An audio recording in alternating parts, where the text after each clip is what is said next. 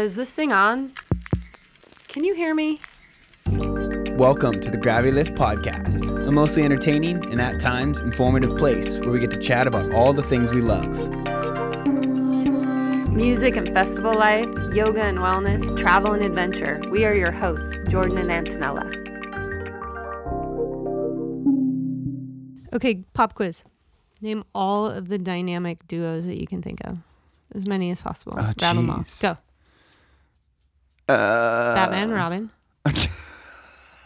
Sonny and Cher. I'm really bad at these. Come on, you gotta have Jay more. Z and Beyonce. There you go. Who else? Uh, us. I mean, let's go with like higher caliber for now. We are great, but I don't know. I'm bad with names. Trump and Melania. no, I was thinking more Russian in nature. Putin. Yes, Trump and Putin. Who else? I don't know. What are you getting at here? Dynamic duos. People who are awesome individually, and then when they come together, it's just like kapow. Yeah. Yeah. You're so weird. That's why I love you, my dynamic duo. So yeah, we got to talk with Virginia and Jason, who I think are a pretty dynamic duo. They're both creatives. They're both from Montana.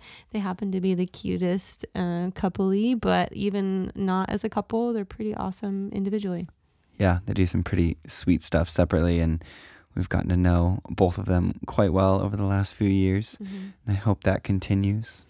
Yeah, even though we know them well, it's always through more of a social setting. So it's great to have them in the studio to talk about life, where they have come from, where they want to go with all of this. And Well, and they're dynamic together. yeah. because Virginia went through our teacher trainings. We know a mm-hmm. bit about her.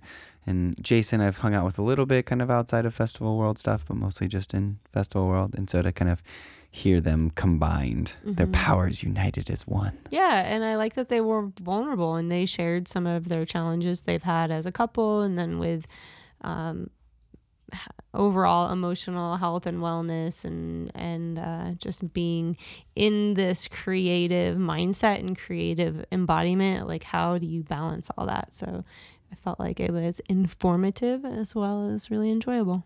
Welcome, Jason and Virginia, to the Gravity Lift podcast. Hi. Thanks Hello. for coming out. Yay! Thanks for having us finally. Made it happen. Yeah. Finally made it happen. So you guys are one of our favorite dynamic duos. Do you think of yourselves it that way? Sometimes. Yeah. Oh, it's been a long road, but yeah, Yeah. I'd say so. Solid team over here. Well, I like that you guys are very uniquely individual on your own, but then as a team, you seem to connect really well. Are there any things like that you're doing together outside of between the sheets, romance, and what happens at home? Like, are you guys doing any projects together? I'm curious if you guys work together in that capacity. Uh, well, she helped me build a projection screen for this past weekend. I suppose, yeah. I think in little ways we have, but um, we haven't really done any major artistic projects together yet. Although that's something on my list for Yeah, it's definitely something. 2019. It's definitely in the We on have, the docket. yeah, we have some ideas in the works. Yeah, I've seen Yeah. some really cool pictures you've taken of Miss Virginia on Yeah. a beach in a yoga pose. Yeah. Yeah, lots of guess there's little travel. ways. Yeah. Yeah. That's that's a main focus for us. We really like to travel together. yeah, I definitely get that uh, Instagram boyfriend game down pretty solid. Yeah, yeah. How does that go? Because for us, it can be a little stressful when we're like when I when we're doing a hey, we should really take some pictures, and then I'm sitting there trying to explain what I'm looking for, and then he's trying to take the shot, and we get a little annoyed with each other Oh. sometimes. Every Uh, time. Yeah. Oh, do you? That makes me feel better. Totally. Well, you add the stresses of traveling too, and it's Yeah. like you're tired, you're exhausted. Why can't you read my mind? Yeah, I think Eight we, hour time difference. we, we were uh, we were in Bali and we like had like a stressful night and then we woke up and I was just like, let's just go take some pictures and both of us were very very very grumpy. I was just like, Grumpy, puffy. just like let's get out of this moment for a second. Let's go take some pictures. And it was a struggle for like the first probably 20 30 minutes of it. I mean we decided to go the first pose let's go have you stand in the sand in the water and hit a tree pose yeah, great, great idea for And then you're frustrated because you can't hit it, and then like, so I- you're angry at him for not capturing it for that half a second that you were in it. Yeah, Exactly. I'm like standing in sand in my sneakers and it's like salt water. I'm just like, just come on, let's get the shot. Let's get the shot. Let's get the shot. Yep. And we finally got one or a couple out of it.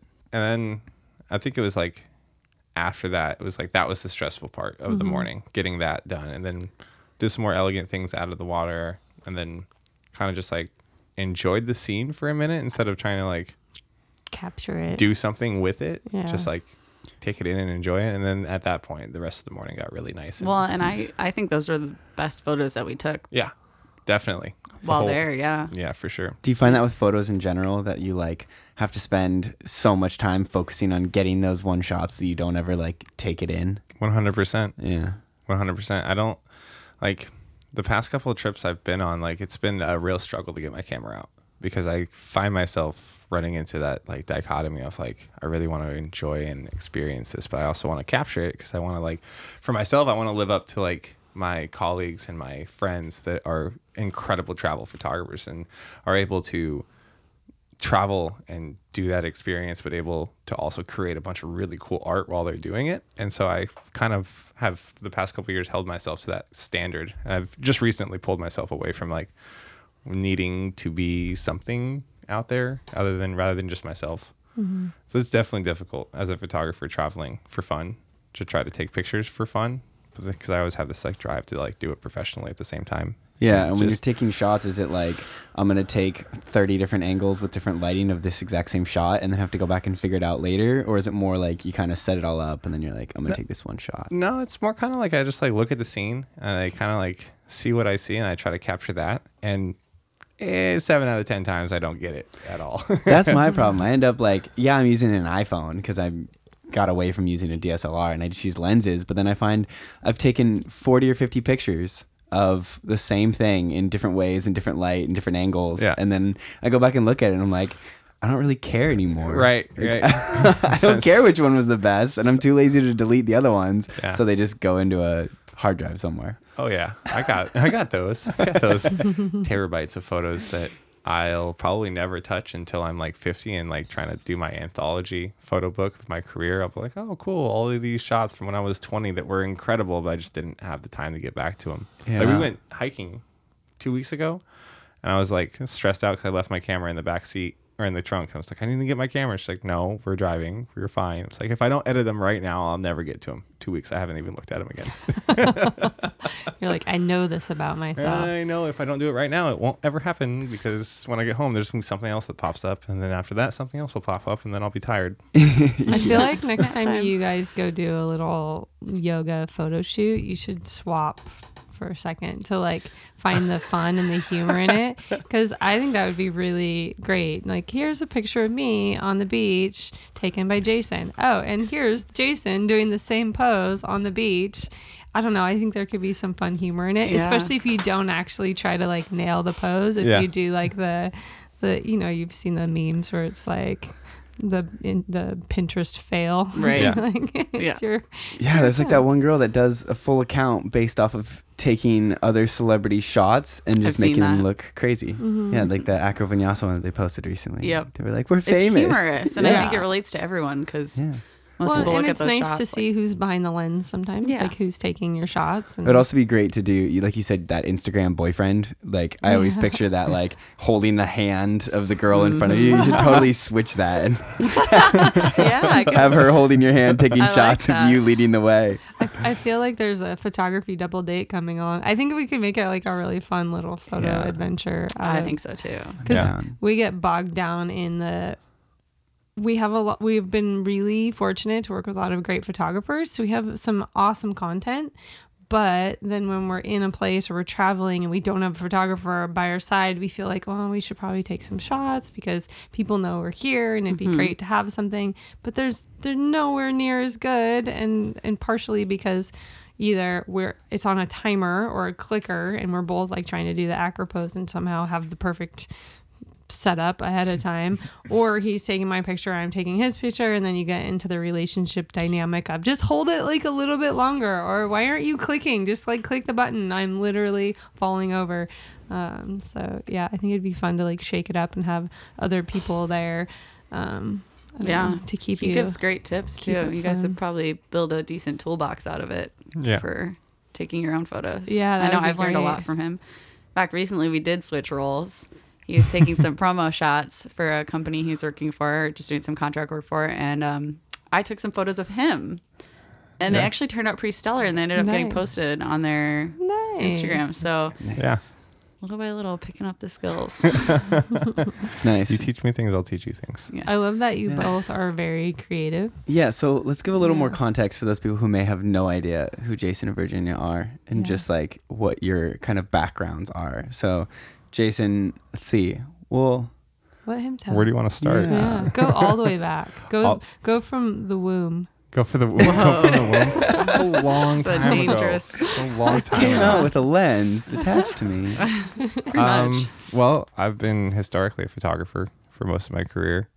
Um, I'm also a visual artist in general. I'm a graphic designer, motion graphic designer, cinematographer, photographer, um, art director, ad designer. Basically, anything you can see with your eyes, I can create it or can direct how to create it. But mostly, I'm a photographer, and I started taking pictures when I was in high school. I uh, was never good enough at the rock instruments to be in the rock band, but I was always really good with the camera. So that's kind of how I got in where I fit in. And then uh, after that, I started shooting bar scene in college so I could drink for free and get into bars before I was old enough to get into them. Um, and then a good friend of mine booked our good friend Johnny Monsoon to come DJ for our bar scene in Montana. And I met Johnny and he introduced us to Darius and Chad and a bunch of other people in Seattle. And then that's how I got hooked up with taking pictures for USC events, 2011, I think, a long Yeah. time ago. Uh, then started doing that, did that for a couple years. And uh, then Miss Jacqueline Portalise, who is a good friend of mine, uh, referenced me as a photographer wanting to move to Seattle to Mr. Sean Majors, also a good friend of ours. And then Sean pretty much called me and asked me to drop out of college and move in with him in Seattle. I'd never met the guy before in, his, in my life. I was like, "Can I meet you first? it's just like, "Yeah, me and you gonna come out to Seattle anytime soon?" I was like, "I'm actually gonna be there next weekend for Above and Beyond show, 2012, I think, and at uh, the one you played." Oh, okay. Yeah. nice. So I came out for that with some friends, and then I met him, met Sean at Honey Hole, had my first Honey Hole sandwich, had my first interview there, and then played some basketball with him. And he's like, "Cool, come on out."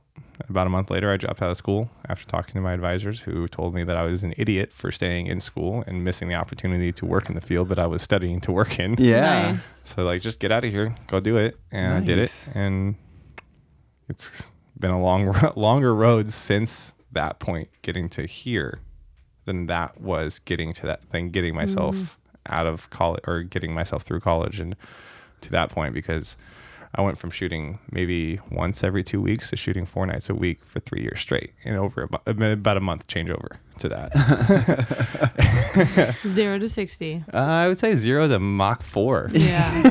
you know, I went from uh, not having any my photos really anywhere other than Facebook to you know being in magazines and being on websites all across the world, and it was a it was a crazy experience, crazy crazy uh, rocket propulsion, I guess you could say. Yeah. Um, and now I uh, I'm just a freelance visual designer. I don't work at Q anymore, and I do cool things, throw cool parties that you like to play. Yeah. I'm trying to remember where we first met because I have a, a vivid memory of running into you at EDC and being like, dude. Yeah, And I, at, at above and beyond. yeah, exactly. But I don't remember like where before that we had met. It must have just been like in passing somewhere. It was uh, Freak Night 2011 when Tiesto and Sub Focus played. Yeah. You were running and you also had a camera. And that's Yeah. where we were like just started talking about taking pictures and stuff and and yeah. I just ended up having a, a small little camera and Yeah. just walked up on stage because I had an all access wristband and just started taking pictures with no official Don't anything. you know that I'm a photographer? and I rocked that for like two years until I did a what was it that color show? Yeah, What was life, one in, of- Life in Col- Color. Yeah, And I was up on stage because I had an all access pass, and one of the stage managers like ripped me a new one. Like, who the fuck are you? Like, get off the stage. I was like, oh, okay. Never again. Never again went up and took pictures at any USC show. Well, yeah, I think you have to like, get booked to do that. Yeah. Yeah. yeah. I didn't have any skills. Uh, that was just my way to like walk go up up and play around with Uh, some it happens shots. all the time. Yeah. It definitely happens all the time. Yeah. Oh, I mean, you watch those videos online that are like, oh, I snuck into a Beyonce concert by wearing a, a reflective jacket and walking in with a ladder. Like, Mhm, I work here. people do that all the time. You just find your way in a spot and you rock it. There's, a, there's actually a uh, documentary this kid made about. It's called No Access Pass, and he literally just like with a GoPro and a simple SLR camera would just like he would like find a picture of somebody at backstage with a pass on, recreate their pass on pho- in Photoshop, and just like literally just like tape it around his wrist and walk through and he had full access to you know crazy crazy Wow. crazy crazy artists. I think he did something like 62 festivals with no pass and no no credentials at all, but had full access to everything Yeah. and he made a documentary called No Access Pass about how to just basically go where you want, and uh, the entire internet shut it down. It didn't even go anywhere. Really? Like, like, yeah, like it was it was online for maybe a week and a half, two weeks, and it just disappeared.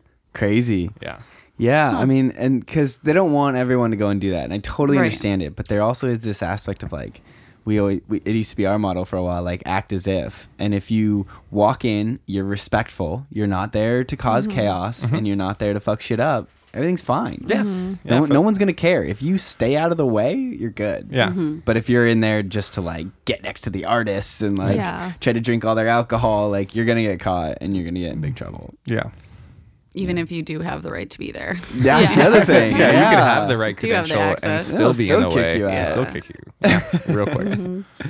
I've I've been literally thrown off of a stage by a stage manager before, like grabbed me by the shoulders and threw me down the stairs because I was not in the right place. Gucci Mane and his whole team. I was like, I, ha- I left my flash on the stage. I'm walking. He just grabs me by the shoulders and flips me around and right back down the stairs.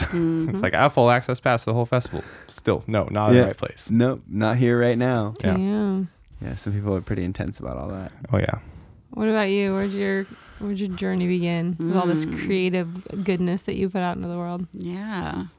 Uh, well, it's all started um, when I was in college, where I met Jason in Montana, and uh, started out by going to the raves and doing the rave thing, and then seeing these most fabulous magical dancers on stage. I think it I- was at a USC event, or No, was it EDC? EDC. Yeah, EDC, where I looked at Jason and I was pointed up at the dancers on stage and I said, I'm going to do that. That's going to be me in like less than a year, I swear. And I went back to Montana where there's nothing of the sort no dancers, no circus nonsense, nothing like that. And I pulled together like my six or seven closest friends at the time, girlfriends, and said, Will you do this with me? Can we make a dance troupe? They all looked at me like I was fucking crazy. And they're like, You want me to do what? Put on a bikini and dance at a Montana bar? Gross. but somehow I managed to get about seven girlfriends to do it with me. And um, over the course of like six months, we built a troupe and created a market for ourselves. And within a year, we were being booked at least like once or twice a month at like shitty little Montana bars, but we made a place for ourselves and it was super fun. Um, and then there it was like the journey to just go farther, to get booked at festivals and start doing some gigs that really ma- I guess I shouldn't say that matter because they all matter, but that feel really big to me. Um, I think it's more important to start that way. yeah. I think it's I, you see these people that rise to fame instantly, and like I know girls that like would go see dancers at EDC and say I want to do that, and like email someone at Insomniac, and suddenly they're like dancing on Oh, the yeah. stage with zero experience, and they don't. They don't, probably don't stick with it that long. They probably don't appreciate it because they haven't had to hustle to get there. When you build something, is there Yeah. still something like that in Montana? There is, yeah. It's actually pretty cool. Uh, the girls that I started the troupe with, they kept going um, after I moved to Seattle. And then after a while, that specific troupe kind of fizzled out. But now there's a handful of different groups of women that are dancing in different cities in Montana. And that wasn't really a thing before. So that's pretty cool to see. Yeah. Uh, in fact, some of the women that were in my troupe specifically have gone on to do incredible things. Um, I think all but maybe two of them have gone on to work USC festivals, Insomniac festivals. One of them's an Ultra Angel. So it's pretty cool to see these women go out and make a place for themselves. They've really chased their dreams, which I'm super stoked about. But you you started that. Like Yeah. that's got to feel really good to It know. does, yeah. Yeah. I could see living there that it would probably just like you said originally not feel like even a It was- possibility. It was almost like completely taboo. Like I remember the Mm-hmm. first show that they did, I put the pictures up online and immediately within probably 10 minutes I had 3 of them message me and said their parents were livid and I needed to take the pictures of them in their basically their underwear off the internet. yeah, I mean, yeah. Yeah. Yeah. I look at them now and I'm like, what the fuck was were I we thinking? wearing? In fact, I don't, those might, we might need Yeah. to search the web, make Yeah, sure those aren't have to live scrub somewhere. some of those because they're real scrubby. yeah. Speaking of real scrubby pictures, I noticed the uh, the whole foundation discography. What would you call it with photography? They're all gone. Their whole library gone. album is all gone. Every every album. Everything. Oh, wow. I mean, they probably didn't want to sift through For for, sure. anything that might be questionable. Yeah, just Uh, like five years for me of Whoa, like that's a bummer. shots that I thought would always be there are now suddenly gone. And yeah, some of them are scrubby photos, but other ones you're like, dude, There's that some was a sweet moment. Yep. Yeah. I opened for this headliner, and Yeah. my pictures were all up there, and Yeah. now they're all gone. Now they're hmm. gone because crazy. You got to do that quality control on the whole venue when Mhm. when things start going Take awry. everything down. Yep. Yeah. when I get the little morning wake up from Facebook of this is what you were doing three years ago, your Facebook memory. If it's Shut up, something like that, I usually save it. I'm Yeah. like, I need that copy. Right. Right. I, I want that. Yeah.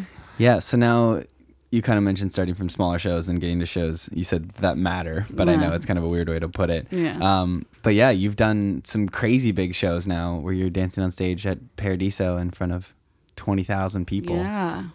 Yeah. Tokyo on stilts Yeah, as a that's what clown I in was front of 30, that- 40,000 people. Really? Those Wow. feel like my biggest accomplishments um, are any of the international shows that I've done because it's just such a different experience getting to perform for, you know, crowds that I probably can't even really communicate with on a one-on-one Yeah.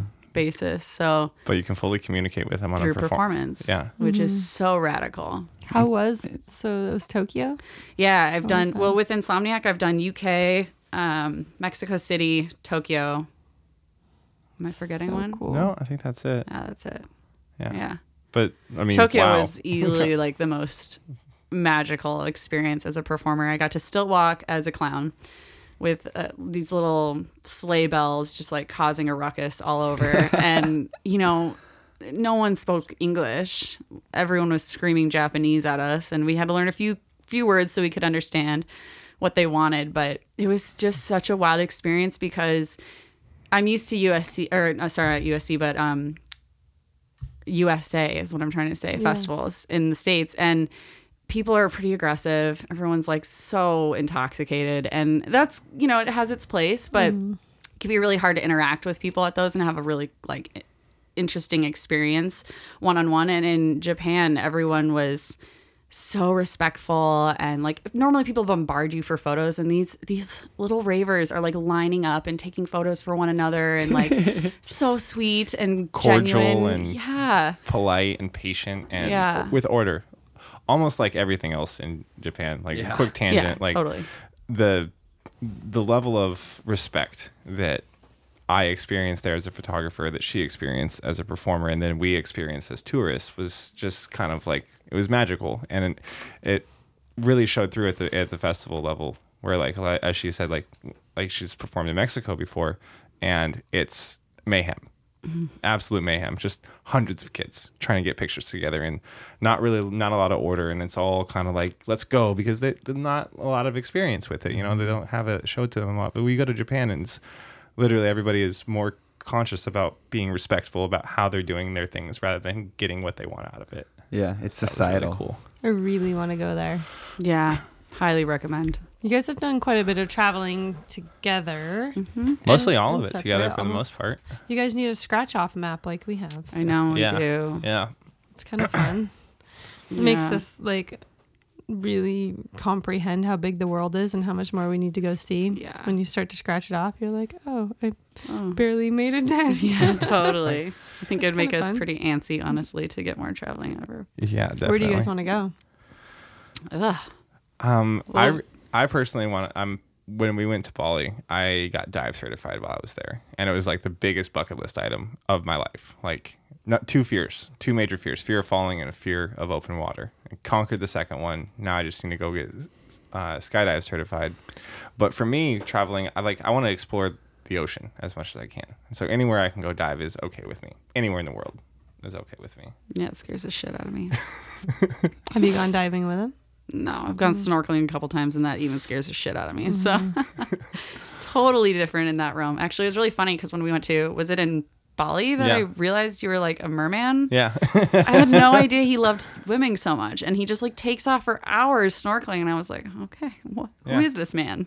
That's awesome. I, got Yeah. to, I got to ride a turtle. That was sweet. Really? Yeah, a turtle t- totally came up and hung out with me, and I like pet his shell for a second, and he just didn't go anywhere, and I just kind of like put a little pressure on the top of his shell, and he just like he just looked back at me and just like did a little little nod with his fin, and he just took off, and he just like let me hold on to him, like, just sailing through the water. It So That's so sick. so cool. Wow. It's kind of one of my I'm, sh- dreams. I'm sure. I'm you sure some nature preservist person would have yelled at me, but it was a really cool experience. I You think if we if we ever went on a double travel date, these two would have a lot of fun frolicking together. And I'll like do to a certain we'll take degree. pictures but of each I'm other with Yeah. that date thing. Okay, just gonna nap. Yeah.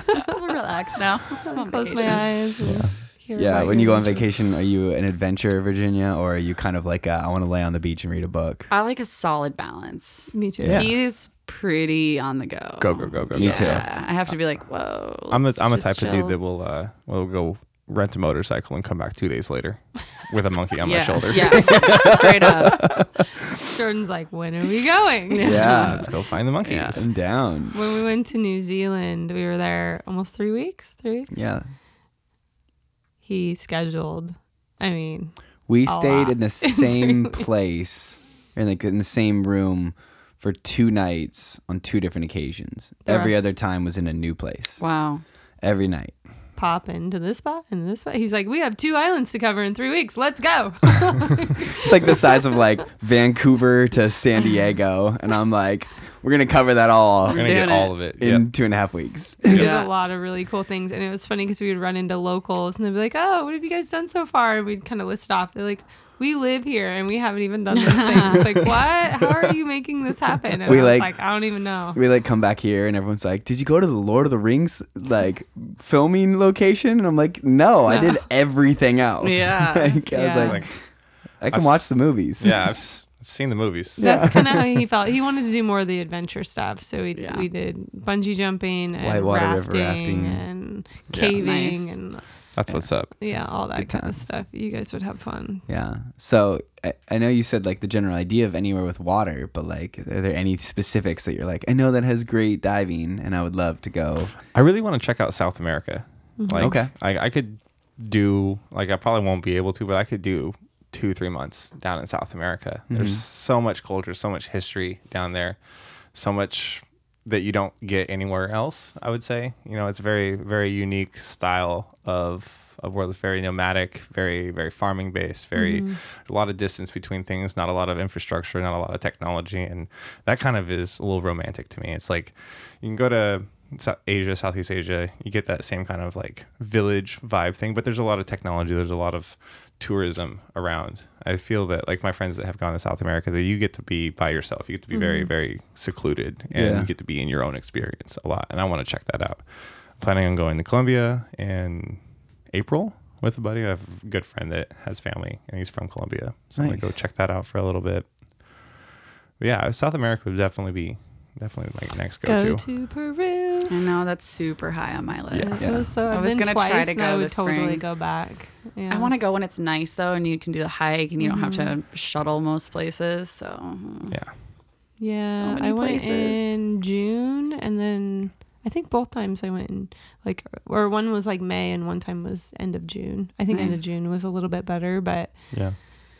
It's pretty amazing. And like you said, you you end up in like we were in the Sacred Valley for some parts of Peru and there's just nothing. Nothing. There's nothing. And then all of a sudden you're you're like on this walk or on this hike and you run into this random white stallion running across a field and you're like what what We're, we're And then- literally climbing a super steep hill. Like there's barely even trails, and we're just kind of just trekking our way Yeah. around, following this like little, um, waterway yeah, what would you call it? Like the Romans had aqueducts, and it was kind of like this aqueduct built into the hillside where there was a waterfall. Just they- the two of us literally just yeah, wandering just wandering, and all of a sudden we find this field, and we're literally like probably like what degree would that be? Like thirty degree slope, like pretty steep. yeah And then there's just this white horse just Stallion. chilling, so epic. just like eating some grass. And I her and I were like, both do like, you see that uh, is that real? and then you're on this walk or hike and then you turn a corner and all of a sudden you see this little man coming from who knows where like you don't even know what's, What's behind that hill like we felt like we had hiked so far but i guess apparently there's like villages tucked up in these places and he's got like things just stacked on his back like a mile high and he's just like hey walking So and you're like where are you going with all that shit what's even happening right How now How far do you have to go? yeah, Still? it really is um, pretty cool to see their work ethic and just how blissfully happy they are with very little. Yeah. It's pretty cool. Yep. Yeah, Yeah, it's like good that to good to be around. Mm-hmm. Little perspective. Mm-hmm. so what about you, Virginia? Where do you want to go? Well, you just booked some stuff, right? I did. I, the number one on my list right now is Greece, and I just bought a ticket there. Oh yeah, that's right. I saw that. So are you Greek? Because Jealous. your I last name's am. pretty long. Yeah. and intricate. yeah, my dad was full Greek. Okay. Um, and so his whole side of my family is 100%. And uh, I have family there that I still have not met or even really been in contact with. So I'm in the works of talking to one of my aunts about connecting with them and hopefully getting a little time with them. So cool. Yeah, it's gonna be pretty great. Um, our, a bunch of our friends from Montana, uh, they just um, got all tickets to uh, what's it called? Defected. Defected. Defected Defected. Yeah, I'm Records so Festival. knowledgeable. Croatia. Yeah, Ooh. and uh, they Yeah. begged us, and so I bought my ticket. And then I was like, well, I'm gonna be right by Greece. It'd kind of be stupid not to just go. So Mm-hmm. I bought my ticket into there, and then we'll see what happens. That sounds amazing. Yeah. Both of those are pretty high on our list. yeah, Yeah, Croatia Greece and and Greece. Croatia. Yeah. We were in Italy and it was so close to both of them, and I It was was like, amazing. oh, "This is amazing here." Yeah, the Mediterranean just in general is just yeah. pretty magic. mind-blowing. Yeah. I don't Yeah, know. and that- we'll do it one of these days. Africa's pretty high on my list too. W- it- Where specifically? Because I, know I, want to go to South Africa. I can't nail that down. I want to go to like everywhere. Cape Town and do like the tip, Yeah. but like Africa's I know, I know. That's why I'm just I cannot nail that down. like you think about all the places in the U.S. you haven't been. Like Africa is gigantic. Oh, yeah. hmm That's probably why I haven't made any plans yet. 'cause Where I'm you gonna go? overwhelmed by yeah, where do you start? Yeah. So is your trip open ended or Sort of. I've bought my one way to Greece, and then I know when I need to be in Croatia, and then I got to get my way home from there. Oh, It's pretty expensive to fly home from Croatia, so I'm thinking I might make a quick stop in Barcelona. Nice. Yeah, Might as well. it's a good idea. I know. It's no big deal. Just quick Yeah. stop in Barcelona. So yeah. Travel's so amazing, but it's also kicks my ass. Oh, for How do you Exhausting. do? You guys have any travel tips for people? Like once you're there, adjusting, or like I know Jordan tried to do some strategy like to help us adjust once we got I think to Bali or somewhere. He's like, I was reading like you can't drink alcohol and you you got to sleep in this way, and it it fucked us pretty. bad. I don't think it worked. I mean we didn't do it right. I don't know. Do you guys have any strategies on the big man. international flights? The number one tip that I can give people, and this is something that I've picked up from different music artists and agents that I've worked with over the years, is anytime you have a international flight where you're crossing more than two time zones, set your clock so you go to sleep eight hours like on the plane. You go to sleep eight hours before you're supposed to be waking up in that time zone. Mm-hmm. So if you want to wake up at eight o'clock in that time zone, go to sleep at whatever it is, eight hours. Like go eight hours back from that, then convert it to your current time zone. Go to sleep then, and then mm, you. Sounds like a lot of math. Yeah. It is a lot. Of, it, it is a lot of math, but if you have a 15-hour flight, you know you're going, you know, to Australia or something. You have a 15-hour flight. It's kind of beneficial because you're going to sleep for probably seven of those hours anyways, no- whether you like it or not. So Might just as well put it at the right Yeah. time. put it at the right time. I basically had us do it where we just stayed awake the whole time, and so that we so that, That we did that essentially. Brutal. But instead of like trying to take a seven hour nap in the middle of the day, which would have been basically impossible, I was like, we'll just stay up for instead of your normal 16 to 18 hours being awake. I was like, we'll just stay awake for like 24 to like 26 hours, and then we'll sleep when we're supposed to sleep, and then we'll be on that time schedule. Uh-huh. Yep. But then I Is that ended the up raver in you? maybe then I. I ended up just getting like super sick, Yeah. and then I got heat stroke once I was there because my body was already exhausted, and then I, my, everything shut down. Yeah. It's good times. Yeah, it can be rough. We were like, maybe we It's don't do brutal. it that way again. I think this was it this last time.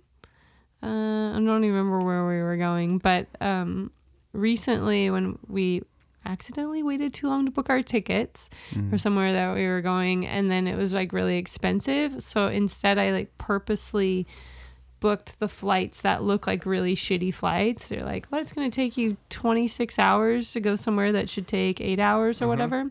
But I did it purposely because, oh, it was when we went to Mexico. Mexico. We went to, um, so Tulum is the Caribbean part of Mexico. So it's Right. pretty far southeast. And then uh, we stopped in Houston, Dallas. Dallas.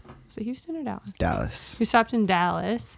And so rather than having a one to two hour layover and then a super late flight for the connection, we just stayed in Airbnb that night, got a full eight hours of sleep, got up the next morning, took like a noon flight out. So mm-hmm. it took us a lot longer to get there, but I felt like we adjusted beautifully Oh, yeah. because we had that stopover to like eat some food, get a real night's sleep, and then get up and have It was the like second flight. Dallas was a two hour time difference. Tulum was a three hour time difference. So it's like we kind of split up the time Baby difference a little bit. Yeah. yeah.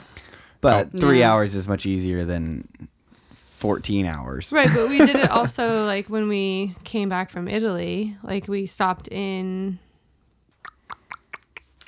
Ireland, Dublin. Dublin. and same thing, like we could have had an hour or two in the airport and then go right into that next flight, but instead I was like, let's spend the afternoon in Dublin, go run around, go see a couple things. Mm-hmm. We had some food, we sightseeing, we went to sleep in the also hotel. breaks up the exhaustion of flying. Yeah. Mm-hmm. And then we got up the next day and we flew out. And I was like, you know, that was like a lot easier on my, because flying is super hard on my body ever since my surgeries. Like, I blow up. My lymphatic system is mm, so Interesting. fucked that I have to wear like surgical grade compression socks all the way up past my knees. But even then, when we get into wherever we're going, my ankles, my my calves, it looks like my skin's just gonna tear. Wow. It's so swollen. So anytime that I can break up flights like that and like give my body a little breather is super helpful. Yeah. Yeah. I I don't know if I've come up with any really good tips. You just plan good I- flights and you I just buy tried- buy the smart flight. I also try to focus on staying healthy, like eating well and Yeah. Eating taking good care of my body because I know that when once I step, I can deal with being tired, but if I have not had the nutrition I need or the mental health support that I need, pff, all hell's Mm-hmm. Yeah. out. It's yeah. Yeah. And then you just get frustrated with each other or Right. Yeah. Like one terrible example I remember specifically is coming home from Japan. Yep. Oh. I How far is that? How long a flight is that? Uh, I want to say it 13 was- hours coming back. Oh, okay. No, it's tw- 11 Yeah. coming back, 13 going over. Okay. Yeah, I mean, I made a terrible mistake. My last night in Tokyo, I went out with my girlfriends that I was staying with there after the festival. We had performed, we had a few nights left. We went out and we got so, so trashed. Like, we went to this nightclub. We had a blast. It I've was never awesome. seen you like that. so oh I Oh can't my god! I was taking the transit. I couldn't even get home on the transit. I lost my phone in the nightclub we were oh, at. Like it was just, it was yeah, it was not my typical self. Virginia the shit show. Oh yeah, Okay, it was. Okay. Oh, it Oh, was yeah. great. And then you know we get back to our hotel and we slept for like maybe two hours, and then had to get to the airport to fly home. Woke up and woke Japan. up in their cl- in their clothes from the night before after The checkout. the hotel had come and opened our hotel door oh so that we would get the fuck out. We were just passed out. My friend came in and was like, "Yeah, they opened the door. I think you guys need to. I think they're trying to get you to check out. Check out was about half hour ago." And we're like, "Fuck." So Oh we check out, fly to the airport, whatever. Get home. It was terrible. It was just horrible the whole flight. And I got home that night, and the next morning I came to a whole weekend of TT with you guys. Oh, shut up. Yeah, yeah. Wow. I did the whole freaking weekend, but I was. I do. a I- ghost. I, Do you- seem to recall. Do you remember? I was yeah. like pure white the whole weekend. yeah, I really did myself dirty on that one. Yeah. Nice So, work. Nice Learned a lesson there. But Self care. yeah, it's real important. But I mean, sometimes you're gonna go hard and you're gonna have fun. Yeah, and just don't do it before like 15 hours on a plane. Yeah. Well, and you're lucky you got on the plane because a lot of times that results in missed flights. and Right. that Yeah. sucks. Any sort of travel is terrible. Like for me, I got uh, food poisoning in Mexico. Mm-hmm. And then luckily we didn't have to fly home, but we had to travel from one hotel to a different hotel. So then you're like in a taxi, like Ugh. trying to get yourself up. Like, all right, you got this. You got this. oh, fuck. Oh, fuck. Yeah. Just pull it together. I was like, babe, I'm gonna pack your bag. I'm gonna be get you dressed. We're gonna get down the stairs. We're gonna get into a cab. Baby like, steps. We're gonna do it. okay. He's like, breathe, breathe. Uh-huh. Yeah, hers was from partying too. Yeah, hard. mine was Yeah. self-inflicted for Yeah. sure. Well, we did go out. And I did have a couple drinks. It wasn't because It of that. definitely yeah. not because I know, I know. But still, that didn't help. Yeah. Have you ever had a party too hard experience when you're traveling and then you had to like get on a plane and be somewhere? Yeah, EDC. Oh, oh yeah, every time EDC you've is that to classic EDC. like like we started doing it we started doing it right. Like we stopped staying on the strip. Mm-hmm. so we stayed like just off the strip and then we would stay like an extra night or two just to like have some time to decompress.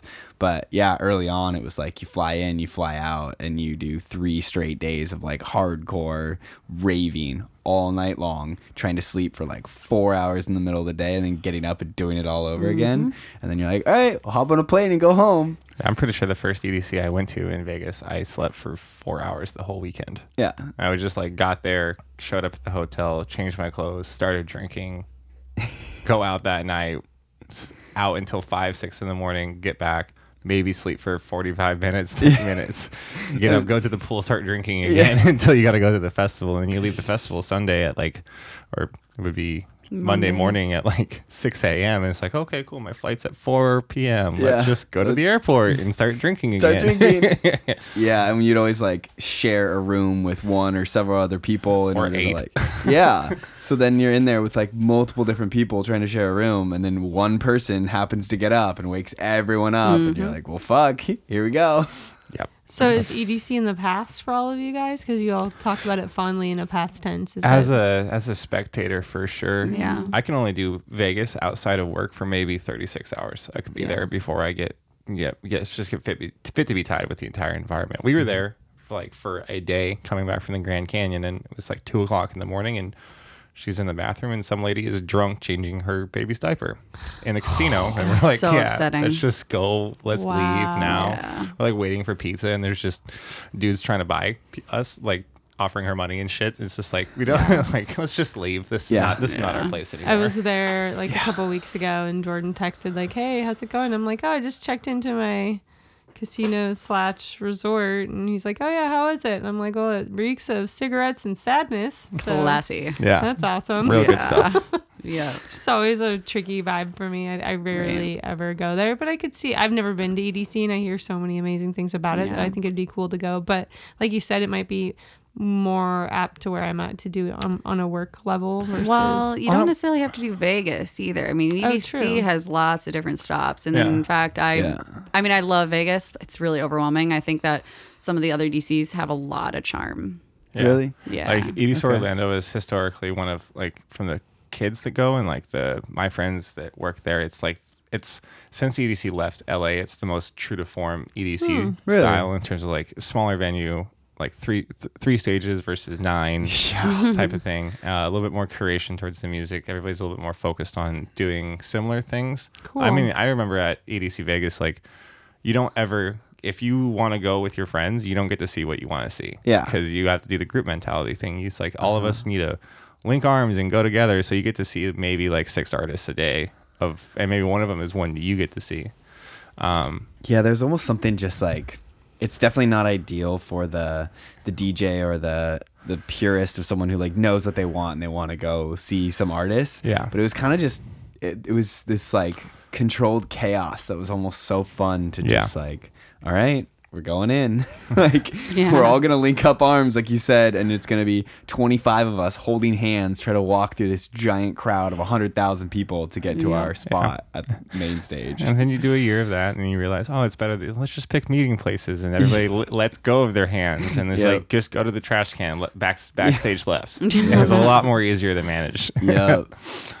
Yeah, so there's things you can figure out, and she's always kind of wanted to go to one. I think is why she's asking because she's never been to a, Well, a I, crazy EDC. well, I definitely would recommend going. I mean, you do both definitely have the uh, the network that you don't have to, you know, buy the four hundred dollar GA ticket. You can just get it a single pass from a friend or something, and just go go adventure, go see it.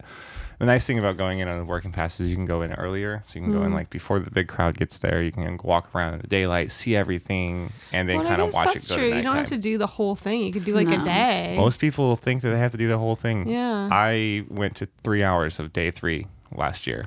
I mean, I was working the first day and then I went the second day just to hang out. And then I went in and saw my buddy Christian, who you guys have had here. I saw, Yeah. saw Christian running lights. I was like, hey, Christian. He's like, hey, dude. I was like, okay, I'm going to go to bed. Bye.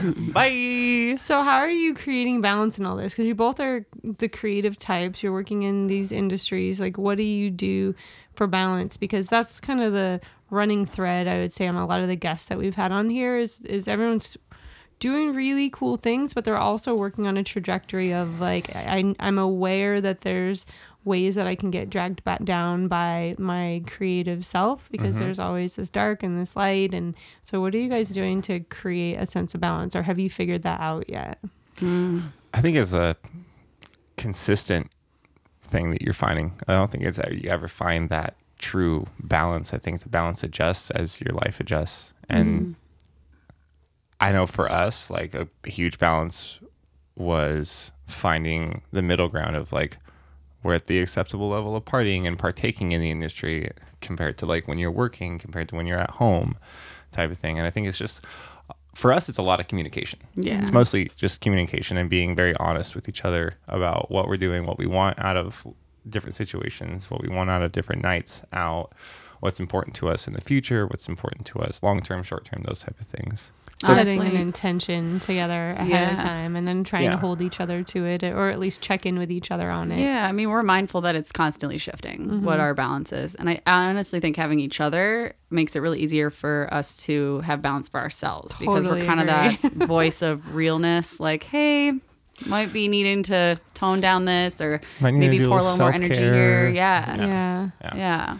I mean, like, It's not always what you want to hear, but no, it's good. usually never what you want to hear because it's usually going against what you want if you're gonna be told to chill it out like that. But um, I mean, for me and my work, what I've realized is that there will always be due dates and there will always be people wanting things. So if you realize that that's always going to be a constant, then you can kind of like pull the pressure off yourself a little bit. Like I, I overload myself every week, take on way too much, and then sometimes I realize that and it's like, you know what, I'm overloaded.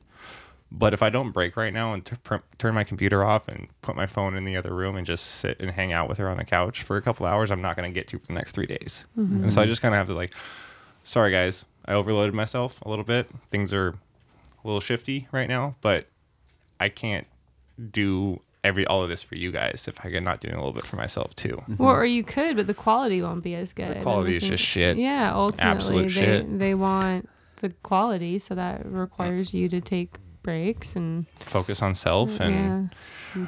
um, I mean, I've worked with Sean for almost five years now, and one of the things that we have a good understanding with is I'll tell him, "Is like, sorry, dude, I got girl time. I gotta go be with the girl." He's like, "Go take care of it. Go take your family. Like that's that's your shit. I understand totally.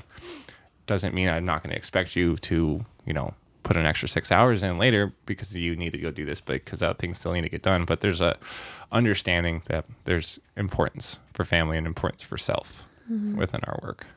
Yeah.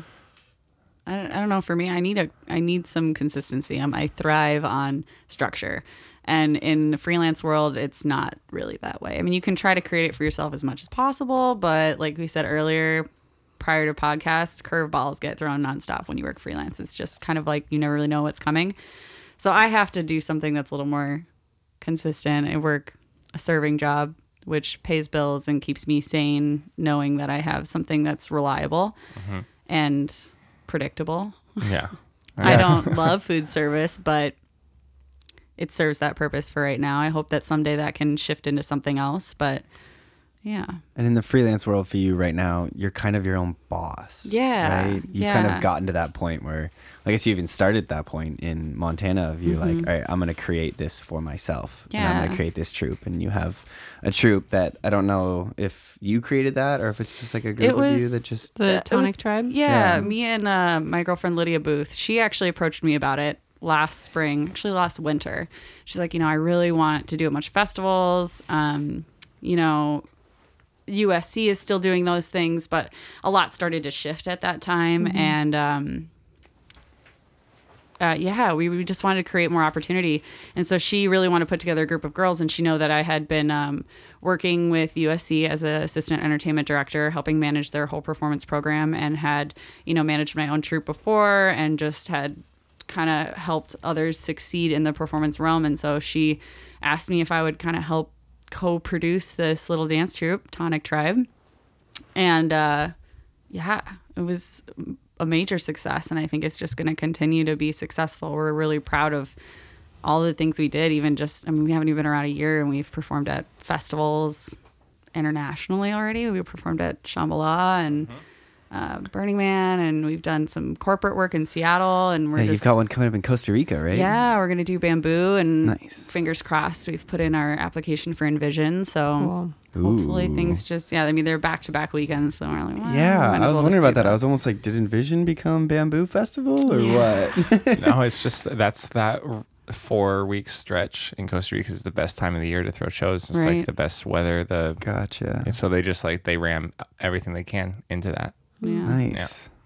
There used there was a third one. There was there was one and then bamboo and then envision or it was bamboo and vision and something else, but the third one fell off a couple years ago. What about self care? Do you guys have any self care routines or tips other than snuggle time with your with your boo and your kitties? Um, my self care, pers- my personal self care is I play a lot of video games. I, it's kind of like what I have to do to re- alleviate the creative pressure is mm-hmm. kind of just like playing things with my friends, and it's the one way I connect to all my friends back home. Like all my friends back home in Montana play games, and it'll be like you know eleven o'clock, and everybody gets online, and we have we have our homie time together. And I talk more with them through that platform than I do even texting or emailing or anything like that. Yeah. So that's my self care. She reminds me that I need actual physical self care too. yeah. She'll like come tap me on the shoulder. She's like, "Hey, so you want to do some stretching with me?" I'm like, "No." Like, Are you mm-hmm. sure? I was like, "Fine, let's go." yeah. I'm the same Yeah. way. Yeah. She is constantly forcing me to do it, and I always feel way better once I do it. Oh Right. yeah. Oh, so much better. Oh, yeah. But in that moment, I'm like, I don't You really want. This morning it was like pulling teeth. Yeah. He was like, but I'm She's not like, come do this core workout, and I was like, It was 30 minute. It wasn't even like a like it's not even what No, you're it's great. envisioning. Every time it's over, I'm like, oh, that's awesome. It's like conditioning, so it's really you want to do some core work, Jason? I'm like him to roll his feet out, and Yeah. like we're Actually, pretty gentle in our household. That one thing, feet rolling, I will say, as a person, as a professional that works on my feet yeah. Every day, it's probably like the biggest bit of self care that, I- that I do. When I was a kid, I awesome. tore both of my fascia tendons playing sports, and Mm. um, then after I was medically excused from all physical activity for three years after that, so I got study hall for PE in high school, which was tight. But then I got out of high school and I tried to run, and my feet literally just fell apart on me. and yeah. I was getting cramps in the cold and all that. And then the past year and a half, I since we started exploring the uh, the stretch game with me, um, I literally I haven't had a cramp in my foot in a year. Nice. yeah, Rolling. well, really, it wasn't the stretch game; it was the acro game. Yeah. Yeah, We your didn't even- hamstrings are way better than Yeah. they used to be. we didn't really do stretching until I begged you to try acro with me, which was It not was- an you- easy thing to No. get. Pretend she's not here right now. Do you like acro? Is I- it something you enjoy doing, I or is it more like you like it because she loves it? no, I enjoy doing it after it's done. Yeah. Exactly. Getting myself from wherever seated lazy position I'm in to my back on a ground on the ground, that's the difficult part. But when Yeah. she's up up on my feet, because that's the mental. yeah. Yeah, Right. It's like I don't want to. It's like I don't want to do that. And then she's like, okay, cool, front He's- bird. And then she's up, and then it's a little. I like feel myself being like weak and strong. I was like, no, fuck that. I'm the strong person. I'm gonna get through this. Like this is, and it becomes like you know a thing. I have to like to push myself through it, and afterwards, it's I feel great. Mm-hmm. But getting on the ground is just Yeah. such a bitch sometimes. For sure. Yeah. He's the exact same way. We get a lot of people who, you know, look at the the Instagram pictures and the Facebook pictures and they're like, "Oh my gosh, you guys must be so fit and you must just do yoga all the time and do all this acro." And we're like, "No, not at all. I wish, but like it's just a well, but it's not really even No, your yeah. fault. Like it, life gets in the way and you get busy and I also like love video games, and I've had to completely stop playing video games because I just won't get my other things done. Yeah. And like I don't even own a console at my house. Like I make my dad has an Xbox One, and so I have to go over to my parents, which live next door, Smart. into their basement in It's order to even helpful, play. And it just like gives me this disconnect where I can't just turn it on. That being said, I really want an Xbox, and I really want to sit and be able to play it at my house. Right. But 'Cause- 'cause he that is also that- notices like he gets super grouchy when you play certain games. Mm-hmm. Like his his anger levels are elevated. are very elevated in the middle of it, and then for like hours after, Oh, he's just like, "Ugh." Am I like that? No, D- d- no, no, no. I, I go you- play video games and then it's go to like s- therapy for yeah. you. What do you play? Uh, I play an array of mostly shooter games. Yeah, It's just shooter kinda- games just get me so amped. Oh, they Yeah. they, they they Although- literally what? Go ahead. I will say, if you don't play video games when you need it, I then get- I think the opposite happens. Yeah, Yeah. I, I get really anxious about it. Like it's it's weird. It was growing up for, as a kid. It was like the number one thing for me. Like I was always a gamer. Like I was a professional gamer when I was in middle school and Yeah. early, early stages of high school. Like Yeah. I, I won hundreds of dollars and I was corporate sponsorships and stuff. That was a big thing. And then For what game? Uh, Halo and Call of Duty Two. Yeah. Halo One, Halo Two, Call of Duty Two. Um, I was actually invited to the uh, um, CPL Cyber Athlete Professional League World Tournament in Dallas for Call of Duty Two when I was a freshman in high school, and then they canceled our tournament. They canceled Ah. our wing of the tournament, and that was the end of my professional Mm-hmm. video gaming career. Well, because how old are you? Uh, Twenty nine next week. Okay. "Oh, you guys are." Yeah. Yeah, so I got one year on you. Yeah, But yeah. Yeah. I'm just about to turn 30. But yeah, same thing. Like, yeah. play And- hardcore. Halo 2 days. Oh yeah. and then like at one point, like when that stopped, I, I kind of right, right around the same time I stopped playing video games like that, I started getting into being more of a degenerate in school because I wasn't really a liked person, so I kind of fell in with the counterculture, and Yeah. then people realized that. I have a lot of tolerance in that in that world of things. So I started partying a lot when I was in high school, and that is what got me to be popular. I guess Yeah. that I could like party hard, and I was old. I looked older than everybody, so I could buy beer and stuff, and kind of like fell out of being a nerd into being a popular kid, and then, which was a weird, weird, weird thing to experience. But then after that point, it was like not really. Video games weren't really a big thing. Being social was a huge thing for me because I wasn't social when I was a kid. So it kind of like a little paradigm shift going through college. I wanted to be hella social, and I partied really hard um, through college and stuff. And then now, I've like on the back end of it, like I don't like the socialness of it as much. Probably, partly because I like work full time in the entertainment industry, and I just Well, and- get jaded and hate people. Video games are social for you now. Yeah, he gets video to games- connect with Video his games are friends back so home. social. Yeah. yeah. Like I- my my friends and I, like I wish they continue to play, but like you messaged me your gamer tag a Yeah. few months back when my friends all like hop back on Halo and we played for a bit. Mm-hmm. But like my problem is my competitive nature comes back out, and because I did play competitively, Yeah. like suddenly when I'm in there just like screwing around on Social Slayer, I'm like super pissed off because some dude didn't back me up, and I'm yeah. like, well, come on, fuck. bro. Come on, bro. Where you at with that shotgun, man? Exactly. You're like, are you serious? Then I'm like, wait, why am I getting so pissed off? But it's like this, like, I don't know, like instinctual, like nerve endings. Like I Yeah, just you like, go primal on it. yeah, Yeah. Mm-hmm. like fuck. So then I have to like stop playing so many video games. Then I'm like trying to like play more like role playing games or like I don't know other fun things where you're trying to like explore a world. But I like I don't get into those as much, They're boring. right? Did you say we're gonna do some role playing? I, got, I thought that's what you said. Uh-huh. Yeah. Sorry. That's, I don't really compute the video game world, Yeah. which I should because both my kids love video games. Like Bailey plays. Yeah, your She kids, plays your all kids install time. video games on my Xbox. They did. Yeah. Came back and was like, I didn't even know I own these games. Tight. that sounds about right. Bailey's definitely always been a gamer, and same Oh, with yeah. Jackson. But she's She was like she 14 into? years old playing GTA. Oh, dude, it, was- it was actually so funny when your when your kids came over to check out our house when they house Yeah. sat for us. Um, Bailey asked me, she's like, "How's your internet here?" I'm just like, "Do a speed test," and she did a speed test, and she goes, "Holy shit! Can we have a LAN party here?" it's like, oh well, I, don't, I mean, it'd be weird if my landlord sees a bunch of kids over. Here. He's like, "No, we like they'll come in and they won't leave for three days. Like Yeah. they'll just be in the house. It'll be Let's fine. play Like, bring all of our computers over, and they brought all the computers over, and they just had a little LAN party in our living room. It was Wow. like tight. Our internet here is garbage. Oh, no. Yeah. So basically, we have fantastic internet. We have like three to 400 megabits, which isn't, you know, crazy, but it's decent. But that's at my parents' house. Yeah. And then we use an Eero mesh network system over the entire property. So basically, you've got like a wireless router in the center of the property and a bunch of other ones connecting to it to try Yeah. to get reception. It's pretty brutal. So us and the kids both have like 15 to 20 megabits per second, which is garbage. it's so bad when you're trying to play something like they used to play uh, Fortnite. a Yeah. She and they're- still does. They're like trying to play Fortnite with just like this garbage connection. It's awful. Yeah. That's another reason why I go over to my parents to play Xbox Yeah. because I just like direct hardwire in. Yeah, there like, you all go. right. There you go. Do you play video games? No. I've tried. I, Have you ever? Uh, no. No. I mean, I even downloaded Sims a, uh, when I was real young. Yeah, I was Sims into was that. fun. Yeah. I even downloaded like a uh, video game where you uh, I go to fabric stores and you pick Oh out fabric my and you build. God. Co- it's a costuming He's game. tried I tried, I everything, like, and I'm tried just it. like, She's like, I was uh. like, eh, just eh, not that interested. I was like, okay, cool.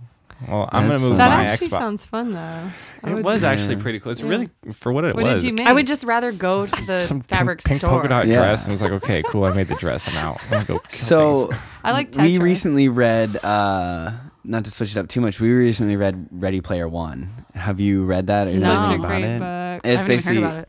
Makes me want to be a gamer. it's basically like Harry Potter for uh, VR, we'll say. Okay. So instead of Harry Potter going to a wizarding world, it's a kid who uh, is in the future and puts on these gloves and these goggles that allow him to interact with the virtual world, which is kind of where things are going. Yeah. But um, it's just cool because they.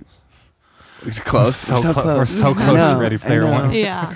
Uh, so you've read it or seen it? Yeah, oh yeah. Yeah. yeah, It was one of my favorite books as a yeah. kid. The Such a movie we book. watched the first thirty minutes and we were like, "This is the worst movie I've ever seen in my life." Really? Yeah, it yeah, it definitely, Garbage. definitely, completely just slaughtered the book. But I, I enjoy all of the uh, the little Easter egg Yeah. throwbacks in the vid- in the movie. So I, I did watch it. I didn't Nice. like it, but I watched it. so the the book was just that idea that you can kind of like go into a virtual world and do anything. Sure. Whether that's creating clothing and going to fabric stores, but obviously you're not actually doing it. And I know Right. there's some people like us that are much more into this like it's a cool idea. I want to go put on goggles and play in a first person shooter and I want to like feel a vibration in my chest where I got shot and like feel pain or whatever like to you have, you're in this world.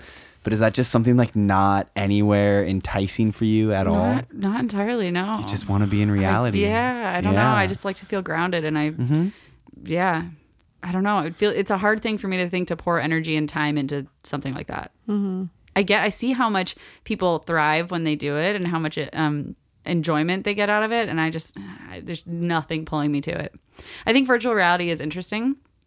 Um, and I've worn a headset or I don't know if the goggles or whatever what you call it. I've worn once. Um, my girlfriend actually Lydia was showing me a, a piece that she got to be in, and it was sort of a little um, interactive world. And I, I put that on for a second. And I thought it was so cool, um, but I don't I, I don't know.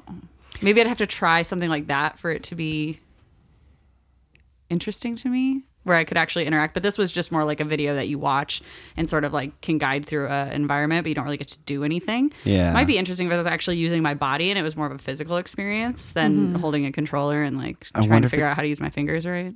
Yeah, I wonder if it's because you've never played games before. Because there's Maybe. there's something just like, did you ever play like Candy Crush or something, or like any of the Farmville on Facebook?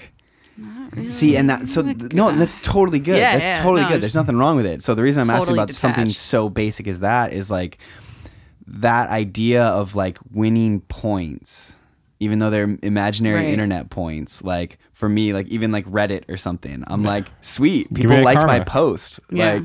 Like I've got like I it, like Facebook doesn't do it, I but there's still this Facebook gratification Yeah. of like, oh, a like, or I got this many likes on my Instagram Right. picture, and so those have kind of im- permeated social media culture. But to take it deeper into video games, like it's like inherent to be like, oh, I unlocked this new gun in this game because I got this many kills, or like, Yeah. there's all these things that are just like enticing this like dopamine dump in our brain. right. But it seems like none of that's ever. No, I mean I get you. I get into that in life. Like if I achieve a new physical skill or Yeah. I made something costume wise, that's really I get that. But when it's like virtual, I'm like, "Eh, could be doing this elsewhere and making shit happen. Yeah. And uh, I don't know. Yeah, like I just started playing this new game, Red Dead Redemption 2, and Yeah. it's got a huge, huge aspect in it where you you have a horse, right? It's in this wild, wild west, and you have a horse, and you have to like most of the times you have to go capture a wild stallion and like break it yourself, and it's this whole process, right? And she's a horse person. Yeah. She's taught me how to ride horses. I was like, babe, this the new horse game is tight. You can like bond with it. The horse physics are incredible. Like you have to tell the horse to stop. If you don't tell the horse to stop, it'll run into somebody. Like in real life, she's like, yeah, why don't you just go ride a real horse? Yeah, I just I mean if, if anything should entice me, it should be that. But I'm like, eh, we could Because just you go can my pay mom's sixty bucks and go sit in a comfy chair and do it yourself, rather than having to go like. And she's like, Buy a yeah, horse I and just take wanna care of actually it ride a real horse out in the woods and feel the wind in my face. Yeah. Yeah. I don't know. Yeah, I I feel the same as you. Mm-hmm. Like I I've definitely embraced more uh, video games just over the years because of my kids, and then Right. back in the day, I remember growing up with Atari and then Nintendo, and and I definitely loved like Mario Brothers, and but like through and through, the only game that you'll ever really get me to play is Tetris. Yeah.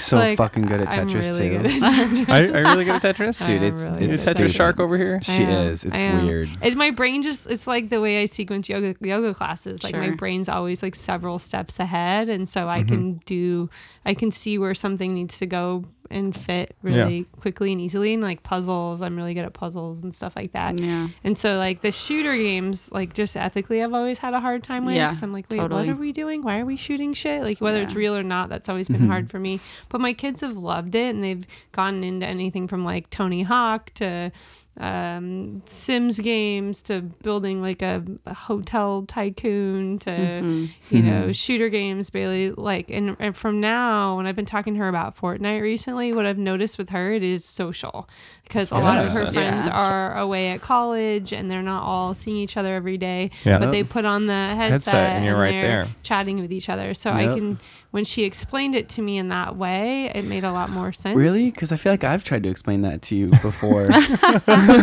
yeah. No, no. I Yeah. It's the maternal bond you just don't have Yeah. right there. it's, but I get that for you because same thing. You when you get to hang out with your guy friends or whatever. I just didn't understand why she was doing it because she just yeah. like Well, has it's a like lot of other When things. Bailey, going when you talk on. about Bailey having a LAN party over at her house, like Yeah. that, I would literally have a LAN party every single Friday night with my friends. Oh, yeah. Every Friday night, they would all come over to my basement, and we would hardwire in. We would just have four TVs permanently set up in my basement with Xboxes. Oh, and we yeah. would just Oh, yeah. play. And that's the dog over here. Oh my. Oh yeah, we used to put four TVs like Mm-hmm. end to end to end to end each other, so they're just like a box, like a hole of cables in the middle. yeah. Every screen has got four people on it. It's Yeah. just let's go. Sixteen hours later, fourteen cases of Mountain Dew and a box of corn dogs a night. Where you might have like four friends come over and you guys like make costumes or Yeah, or create a dance, Yeah. like Yeah. choreography. Yeah. I should be like, I'm having the girls over to dance. I was like, cool. I'm gonna go play video games with guys. Yeah. yeah, I do love that like social aspect because that was my social, and then suddenly everyone goes off and does their own thing, and so it's really dope to just like put on your headset and Yeah. you're right back in your world. And like you said, Right. you have full on conversations with people. You're in Yeah. this like pre-game lobby waiting for the next game to start, and Yeah. you're talking. Whereas like if you're in a text conversation with your friend, like you'll Right. text a little bit and then it's over. Right. don't get, It's like- cool when you don't live in the same place as Yeah. the people. Yeah. Like he Yeah. plays with all his friends back in Montana, which otherwise they probably wouldn't. we have have no a reason to talk to each other. Like, Yeah. I mean, we're, we're we're guys. Like, what are we? It's like, how was work today? It, Yeah. it was work. How was work today? It was work. Cool Yeah. uh, over but like we can hop on the video games like how was your day like it was good what were you doing no n- nothing just playing video games it's like a more normal conversation you can have like you would be like showing up at their Not house forced. You also have something else like to focus on. right Where the attend like I get super anxious about not having something to do.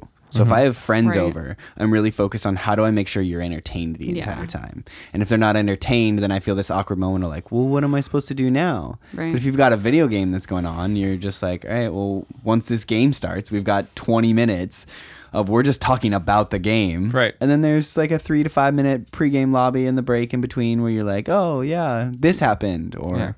And like we'll like have like there'll be like four of us playing a game, but there's eleven of us in the party, and a couple other people are playing different games. Oh, yeah, it's just like it's like we're all sitting in the same room together, but we're in all par- different parts of the country. yeah, I haven't it- gotten that far into that, but I think that's definitely cool. Um, and it's just it it like for me, it's mostly just to stay connected with my friends because I I have a I've been d- dealing with pretty hard hard thing lately of like connecting on a true level with my friends here in Seattle, the Uh-huh. ones I've met and stuff because after pulling out of being full time in the nightlife industry, kind of like those friendships kind of not they really didn't falter, but they got less strong. And I realized that all of my friendships, for the most part, save like maybe like five, six people, were all surrounded by the one or two times I'd see them at night at the club. And I was like, I don't really feel very connected to any of those things, and especially the past year since I've not been working at Q full time. It's like the only times I go out and really see those people is when I'm going out to work. And like when people see me it's like oh you're not working tonight. It's like no i'm just hanging out. Like that feels weird to me because everybody else's basis and their understanding of me and our friendship is me working with them. And so it's been really nice for me just like have my friends i play video games with and then i go out and i have my acquaintances that i go take pictures of when they're drunk Yeah, that's literally the reason I started this podcast. Was so that I could talk to the industry people that I know that I Actually don't get to know really them. get to talk to, Right. and sit down in a long free form conversation where we can talk about whatever the fuck we want to talk about, which Yeah. is Right. similar to being in this like party chat room. exactly It's Very- like very- instead, you're just coming to my studio and we can sit and talk about yeah whatever. life and relationships Mm-hmm. and what makes you tick and what makes me tick and yeah. Actually when you get a lot of your social interactions now, though, going out.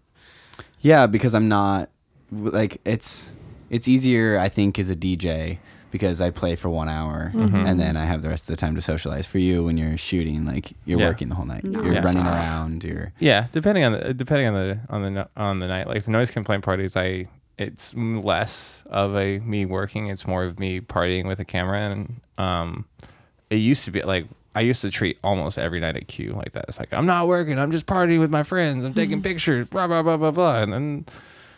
You know, that got really old and got really painful to the liver after a while. uh-huh. Um, and so, but yeah, so yeah, you're right for the most part. If I'm out, I'm basically working.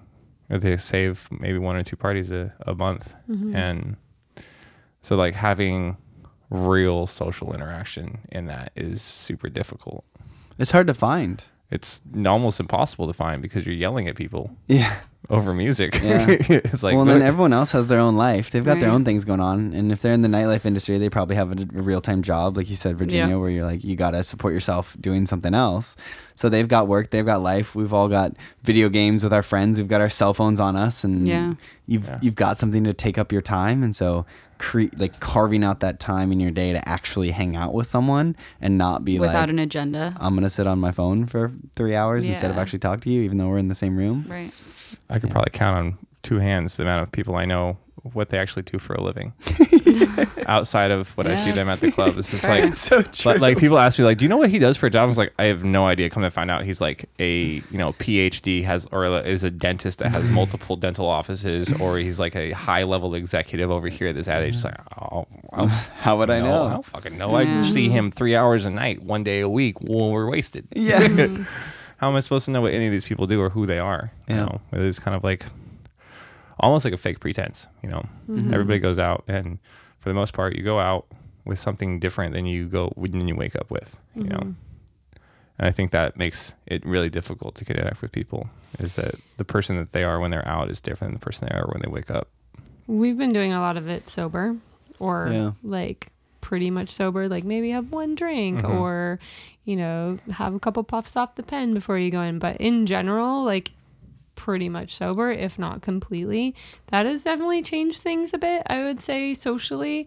I feel like we're um, more intentional when we go out and we might not stay out as late, but when we are out, we're like hitting all the people we want to hit. Oh, that person. I want to make sure I get some FaceTime with that person. Or, you know, I want to connect with that. Or we want to listen to this artist and then we bounce. And um, that definitely helps. But I feel like, I don't know, I feel like there's been a shift where when we go out, it feels like very social. I feel like we're really like somehow connecting with people, which is pretty crazy because I feel like that's just happened in the last year. I like to think it's because of this podcast. Do you think it is? because I'm more interested in mm-hmm. what other people do. Like you said, Sure. you don't know what other people do, and then you do this podcast and you ask people what they do and what their life is, and then you're kind of like more interested in other people. Well, and then maybe I'm always it's like kind a of screening process that we're doing. Yeah, because last time we went out, we ended up with like three different people who now I'm having conversations with to get them on the calendar for the podcast. So maybe that is what's happening. Is we're out, we're a little bit more intrigued about certain people.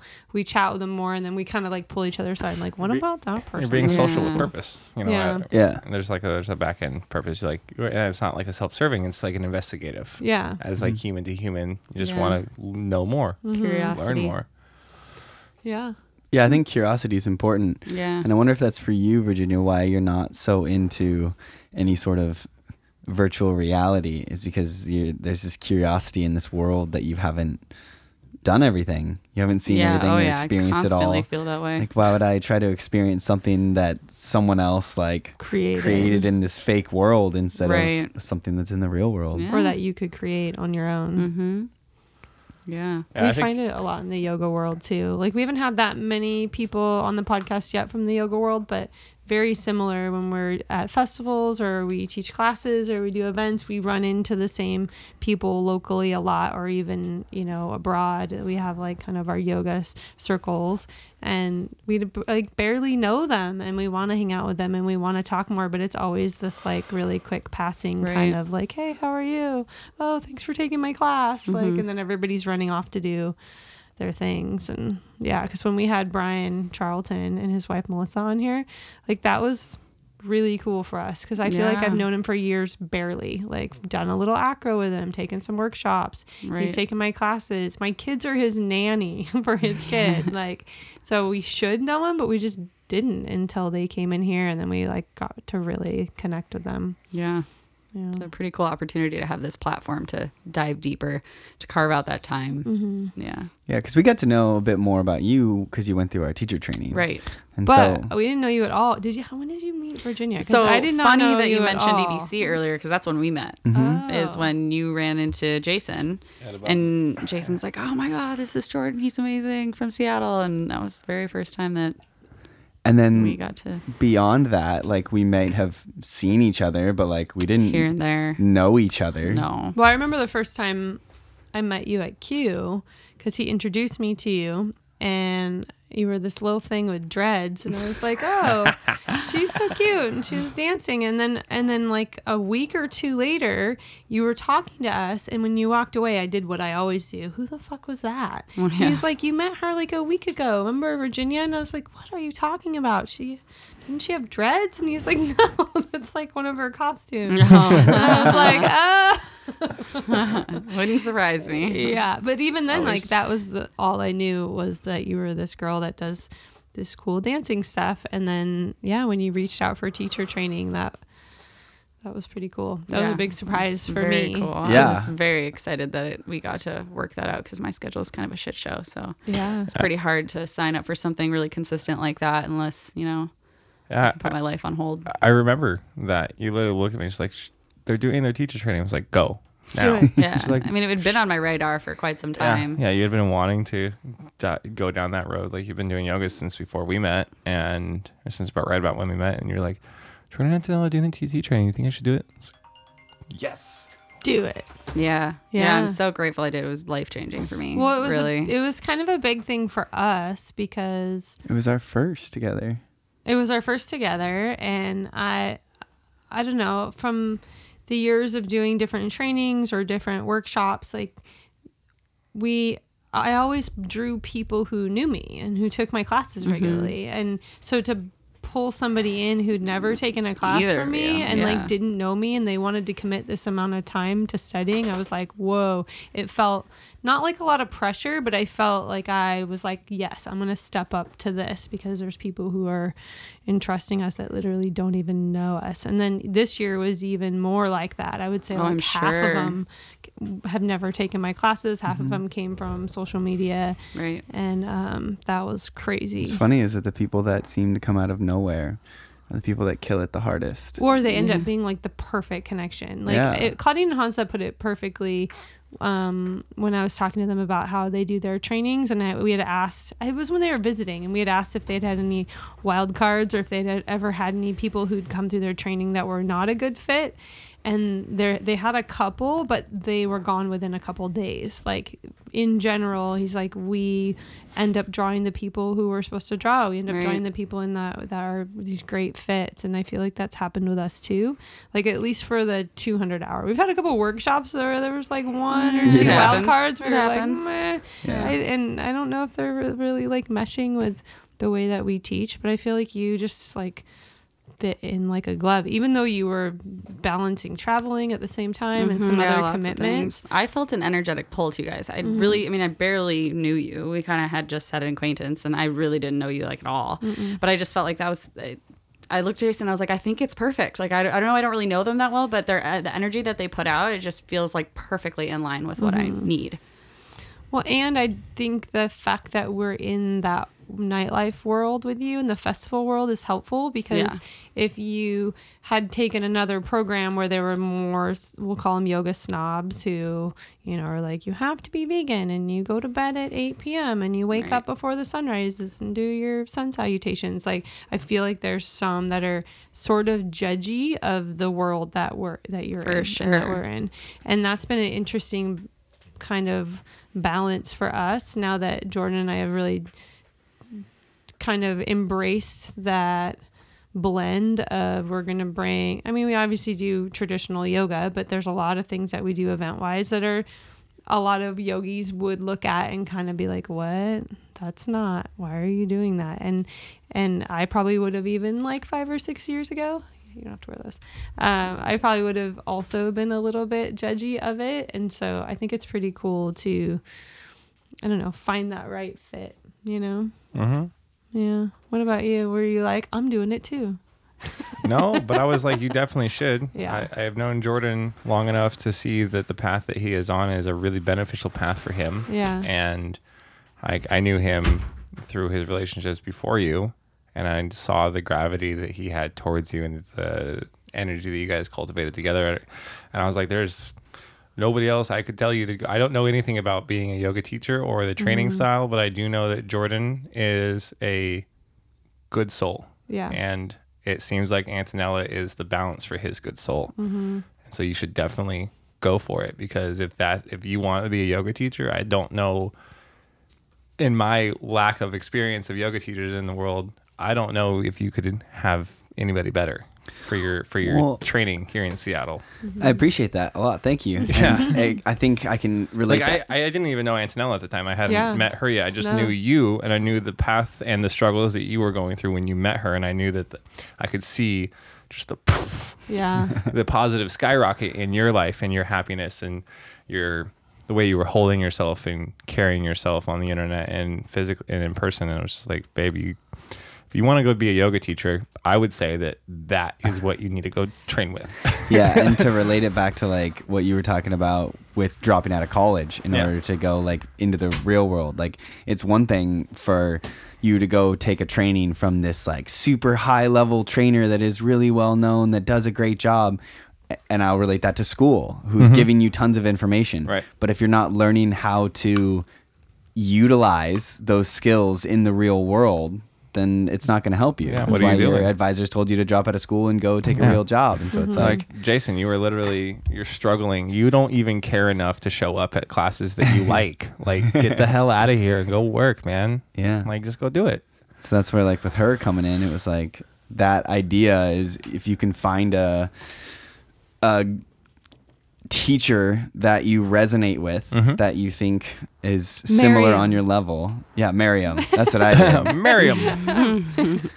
But yeah, just if they're if they're on that same level, then you're probably gonna glean more from that training than you would if you went and took from some I just want high to double level. back to the praise that he was just giving you Oh, really yeah. quick because one thing that Sorry, we'll just I agree. no no it's cool. We'll skip over the praise real quick. We'll just No, no, no. on to the next thing. no, no, I'm doubling back to it. So I agree that he has skyrocketed, Uh-huh. and, uh, like on more levels than you guys can even comprehend. Like you guys get to see the surface level of it, but it's pretty spectacular.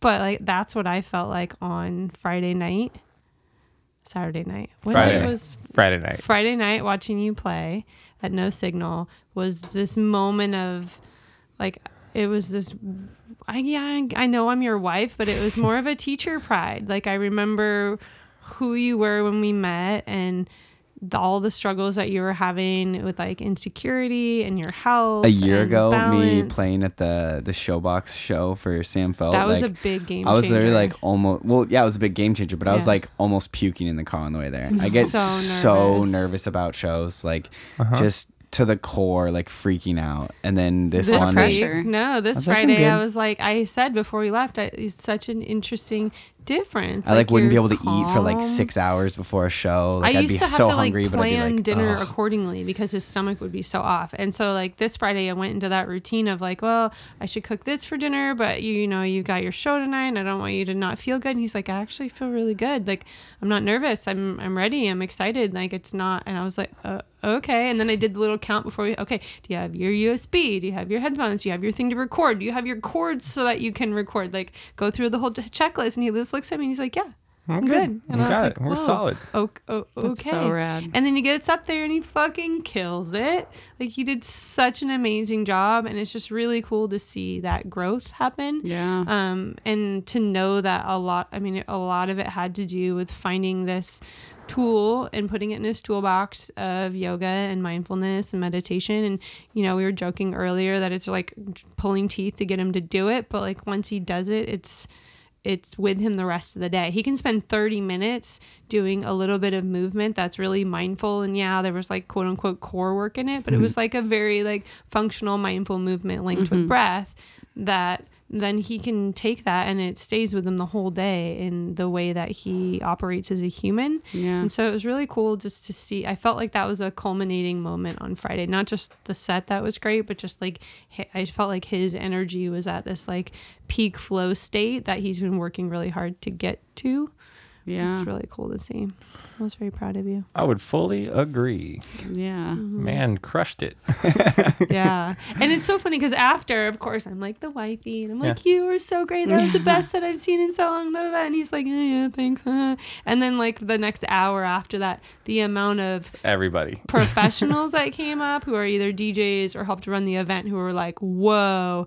Then I was like, see? like, it Yeah. wasn't just me. It's not just you're wife great. bias. Yeah. Like, You that was actually did a great job. Really Thanks. good. You were in your element. I was so nervous about that stage design because Jameson asked me a week before. He's like, "Hey, I know you're doing a see-through screen. Is the DJ gonna be able to see the crowd?" I was like, "Yeah, you'll be able to see things." He's like, well, what do you mean? And can I like see faces in the crowd? I was like, depending on how the light is, like you'll be, you'll be able to see stuff. Like it's not like a complete disconnect.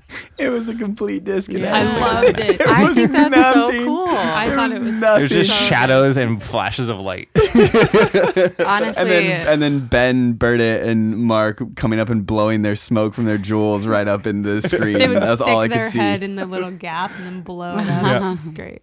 yeah. I, think- loved the concept and I think it was really good. He doesn't need to do it every time, but the fact that he's experienced that now, Yeah. I think it's a really good reset for his brain of like, don't worry about if a crew of 10 people just all went to go get a drink. It might not have anything to do with the song that you just played. It might have to do with the fact that they're thirsty and want to get drunk. Yeah, like They're thirsty just in more ways carry than on with what you are creating. Carry on with creating your art, and and yeah, you want to interact with the crowd and you want to like see the crowd, but at the same time, for an event like that, I thought it was mm-hmm. perfect. like that kind of a disconnect would never work at like a bigger festival. It would just Yeah. you just there's just there's too much too much art, right? Mm-hmm. There's too much art in that design mm-hmm. to work. But there, I was just like, well, I'm okay, cool. I gotta figure out a way of letting the people connect to each other while letting the DJ connect to his music and creating a disconnect between the DJ and the people because that's the mm-hmm. one I, the last little bit of the commercial aspect of dance music shows that I was noticing is just like there's like at the last one there's like fist pumping and like eye eye lock with the with the crowd and people like DJs being able to like play a song and crowd goes wild and they feel like that little burst of energy from the crowd responding not from them feeling good about the mix. Mm-hmm. I let I was watching a lot of times like the mix is not that good. The song is tight. The song is really tight. But the mix was a little little shoddy, but the crowd's still going wild and it kind of Yeah. it made me think it's like, well, the DJ is not getting the same disconnect that the crowd's getting. And I was like, how do I do that?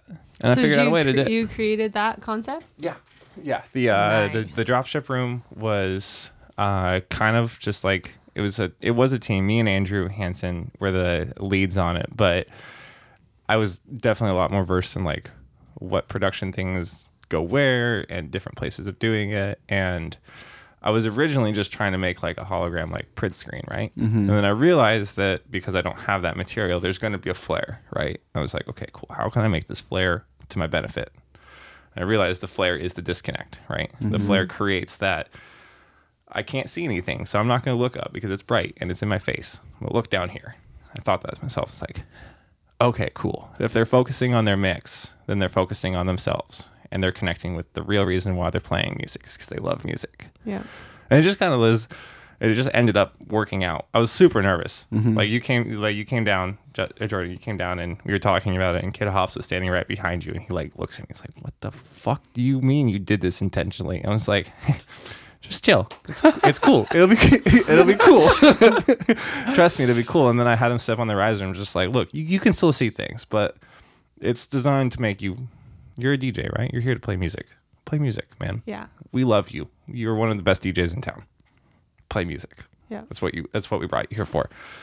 And I'm really glad that they kind of like bought into it before because you the the Jordan and Jesse and Jameson and Raymond are friends of mine. I don't know Nick. I don't know Archivist. I don't know Kid Hops. Like I don't really know them very well, but I know that they're incredible DJs. And so I yeah, fingers crossed. and it ended up working out, which is Nice. which is really awesome. And it was like awesome for me. So I didn't really like notice it until during Raymond's set. I was standing with Virginia up in the upstairs area, and I was like looking out. I was just watching Raymond, and literally, he eyes never came off his fingers the whole time, mm-hmm.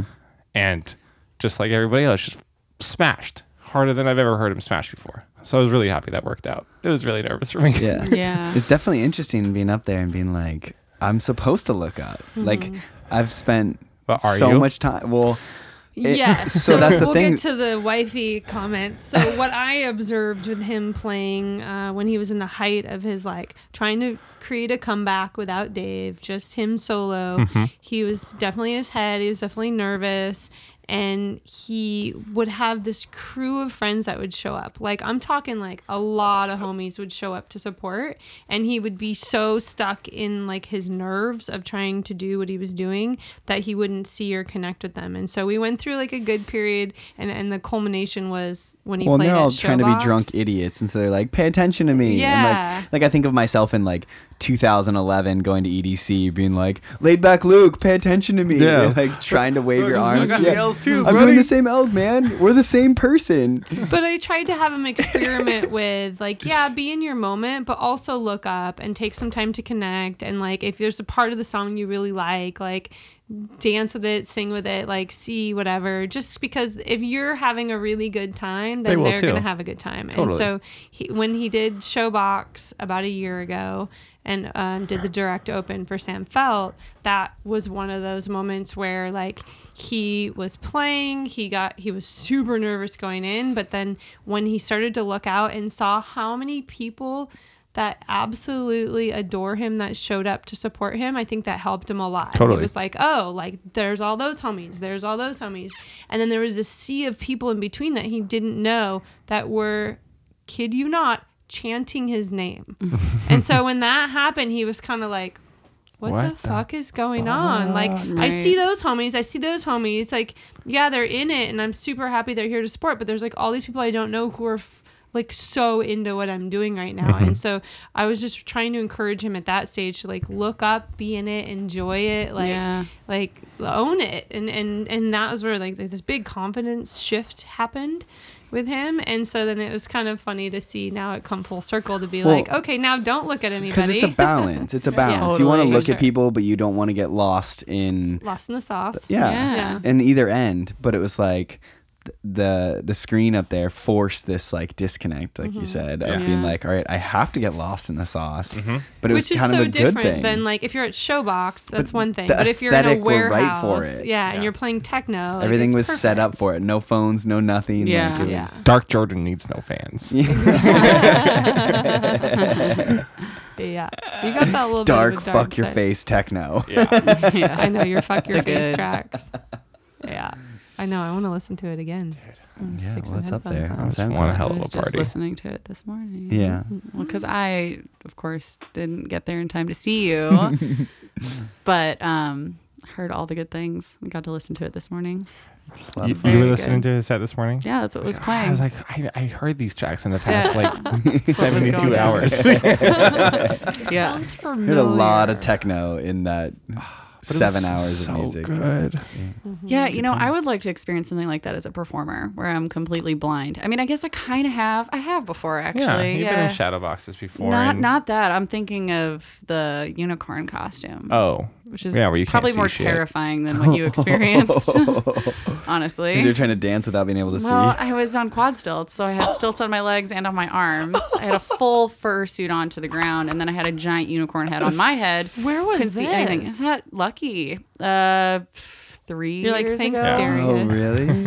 Uh, no, this was actually when Super Geek League was still running the Oh. Okay, yeah. performers. Yeah, so um, I had like two spotters, one on either side of me. That sounds absolutely petrifying. Oh, it's terrifying. I mean, people would just, and you know, it's such a bunch of high kids, so everyone's running into my legs and my arms and trying to keep my shit together. So I guess I kind of have had that experience, but it was not. It's not like I had the nine foot arms. creative freedom to well, perform you need the for dis- myself. Yeah, Yeah. you need the how do I not disconnect so that they're not running into you. Right. You need that full disconnect. Yeah, but some an experience like that as a performer would be really cool. I mean, No, Shadowbox is kind of yeah. but um, I mean, one of I want to make that. Um, my next goal with that screen is to make it stage wide. Is to do the same thing but stage wide. Yeah. multiple projectors, multiple different angles, and make the whole thing make a very very disconnected experience that you can see through. Um, but also map the performance behind the screen and all the, all types of things. Um, yeah, so, so- she would be up there performing Yeah, as well, As- like as well. flanking That. Right. Oh, that'd be cool. right. And then would you be blindfolded as well so that you can't I see? guess out? I don't know.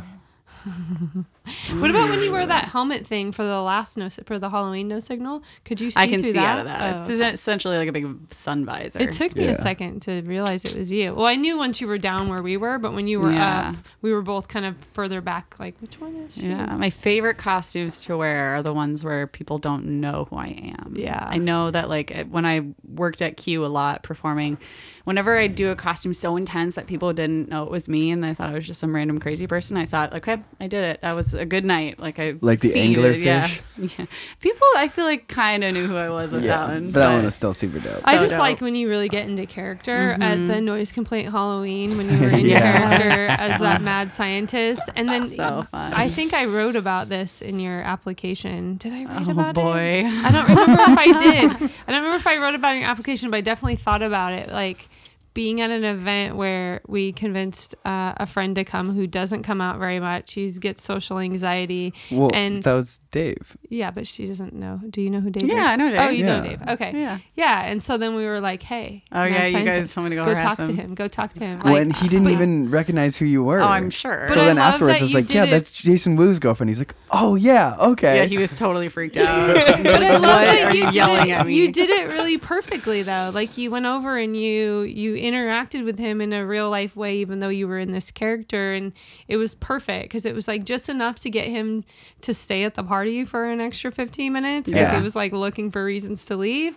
but it wasn't like so much that he's like, "What the fuck is going on here?" Right? Right. It was like a good subtlety, but I love how you stayed in character. Yeah. As he drinks this random drink, he's like, "Was that Gary? What is this salty grossness? Yeah, I was surprised at how many people drank that. I'm like, this strange, crazy little scientist woman is handing you a mystery beverage, and you're like, sure, I drank down it. I did too. I would drink it. I just I believe in you. you know me pretty well now. I was gonna say, there's a lot of strangers me? taking that stuff from me. Yeah, true. My Also, mystery tribe drinks of- at clubs could be fun. Hashtag foundation. Oh, oh God. Oh, no. Blueberry pancakes. toe socks.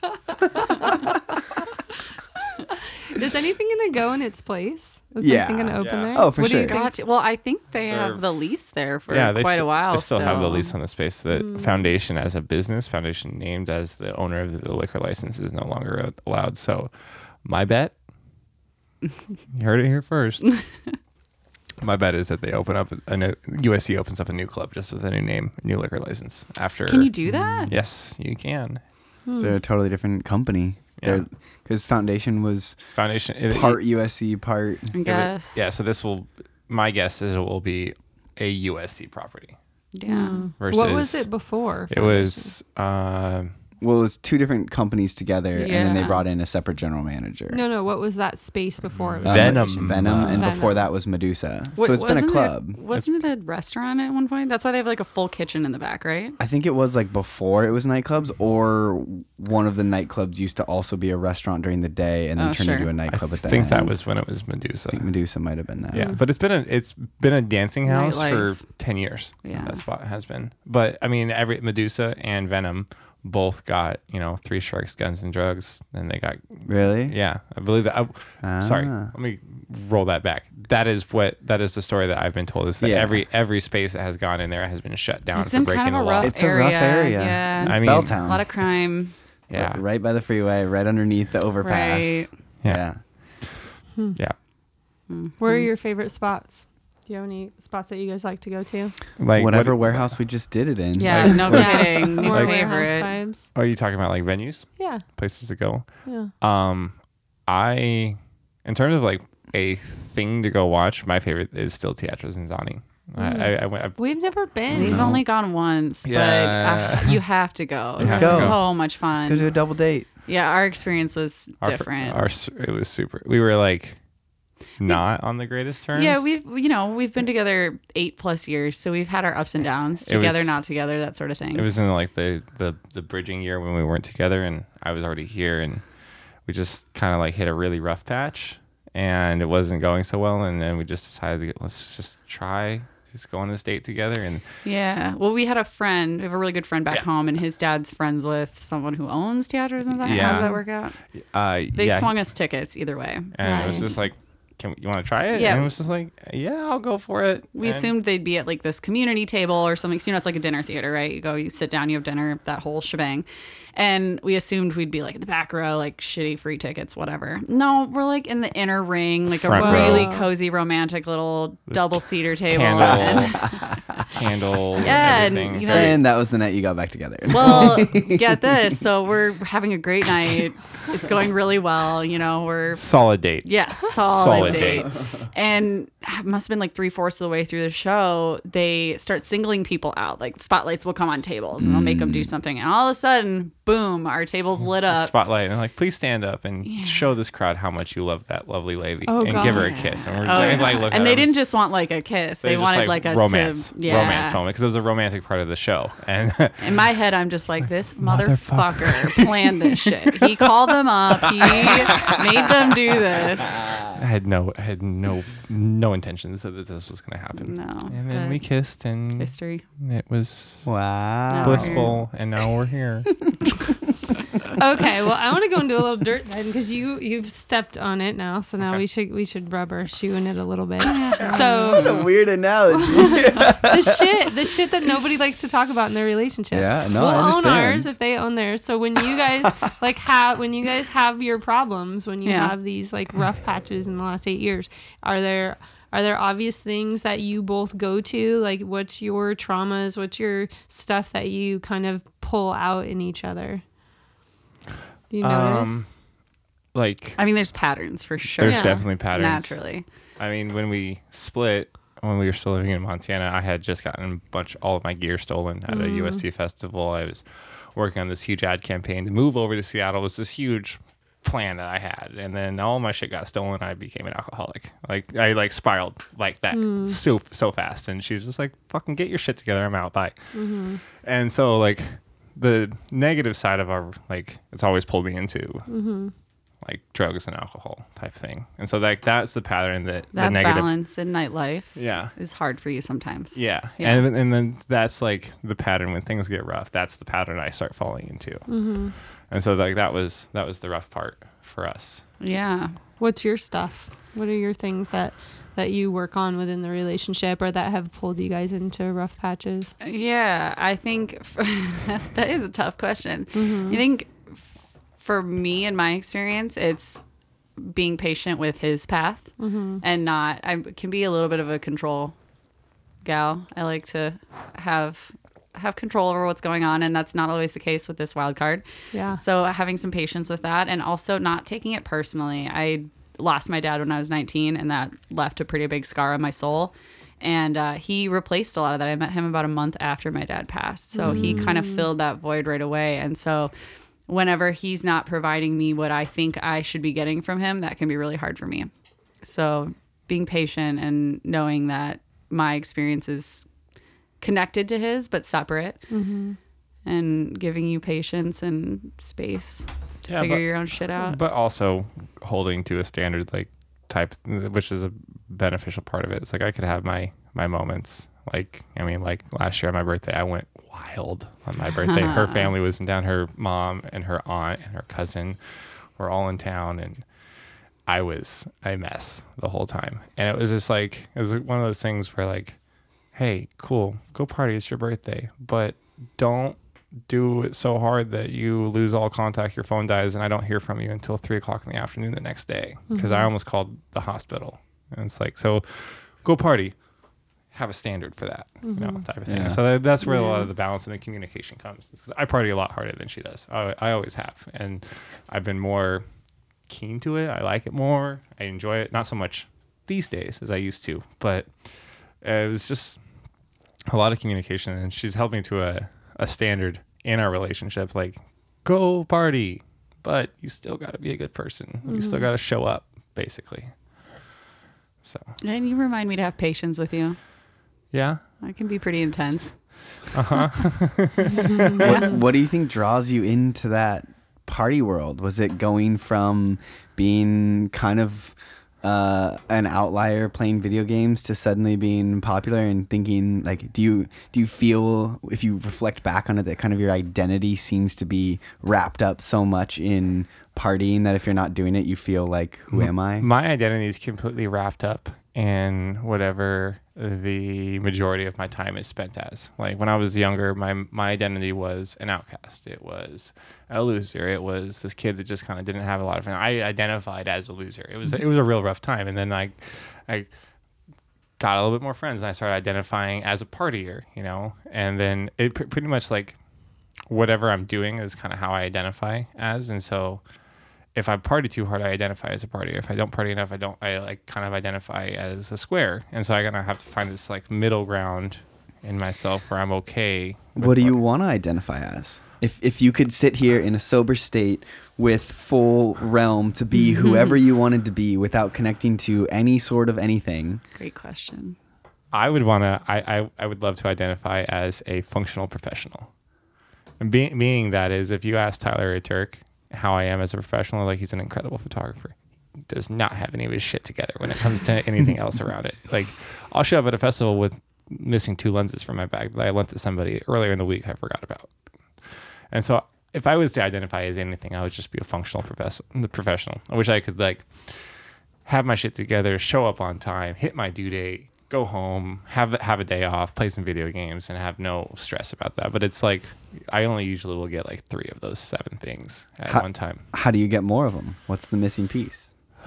Smoke less weed is a big thing. Like it's the number one thing that keeps my anxiety in check, and I have a, I definitely have a problem.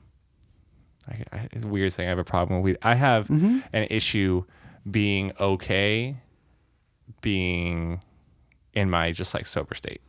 I have a lot of tr- trouble with that. Um, like for instance, last week I had a fucking super big panic attack coming out, trying to get ready for this, right? And I was just having a trouble just being in that. And the only thing I could think about was I need to get some weed, go home and smoke, and just forget about this, right? And so I think that that's like where the biggest struggle for me is is when it comes to my professionalism is being okay in the current state and like focusing there. There's like if I feel anxiety, I always have to figure out like a thing to do to get out of the anxiety. I can't just like oh I'm anxious and breathe through it type of thing.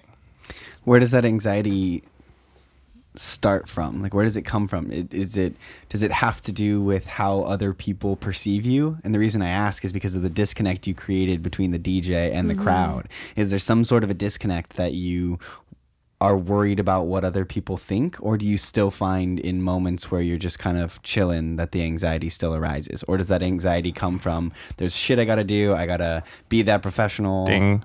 Hmm. Ding. Yeah. like the anxiety that came out of not being able to make it here last time is like i didn't plan my day well right? I agreed to come to the yoga thing i wanted to do the yoga thing but i had a shit ton of things i had to do that day and i had mm-hmm. a lot more things i had to do that night and so it kind of like got to a point where like i didn't manage myself my time very well got to a point where i had made commitments and then I was basically like looking at I was going to be here till probably like 9, 10 o'clock, and then I was going to have to go home and work for eight hours straight to kind of catch up on all the things I kind of forgot about. Mm-hmm.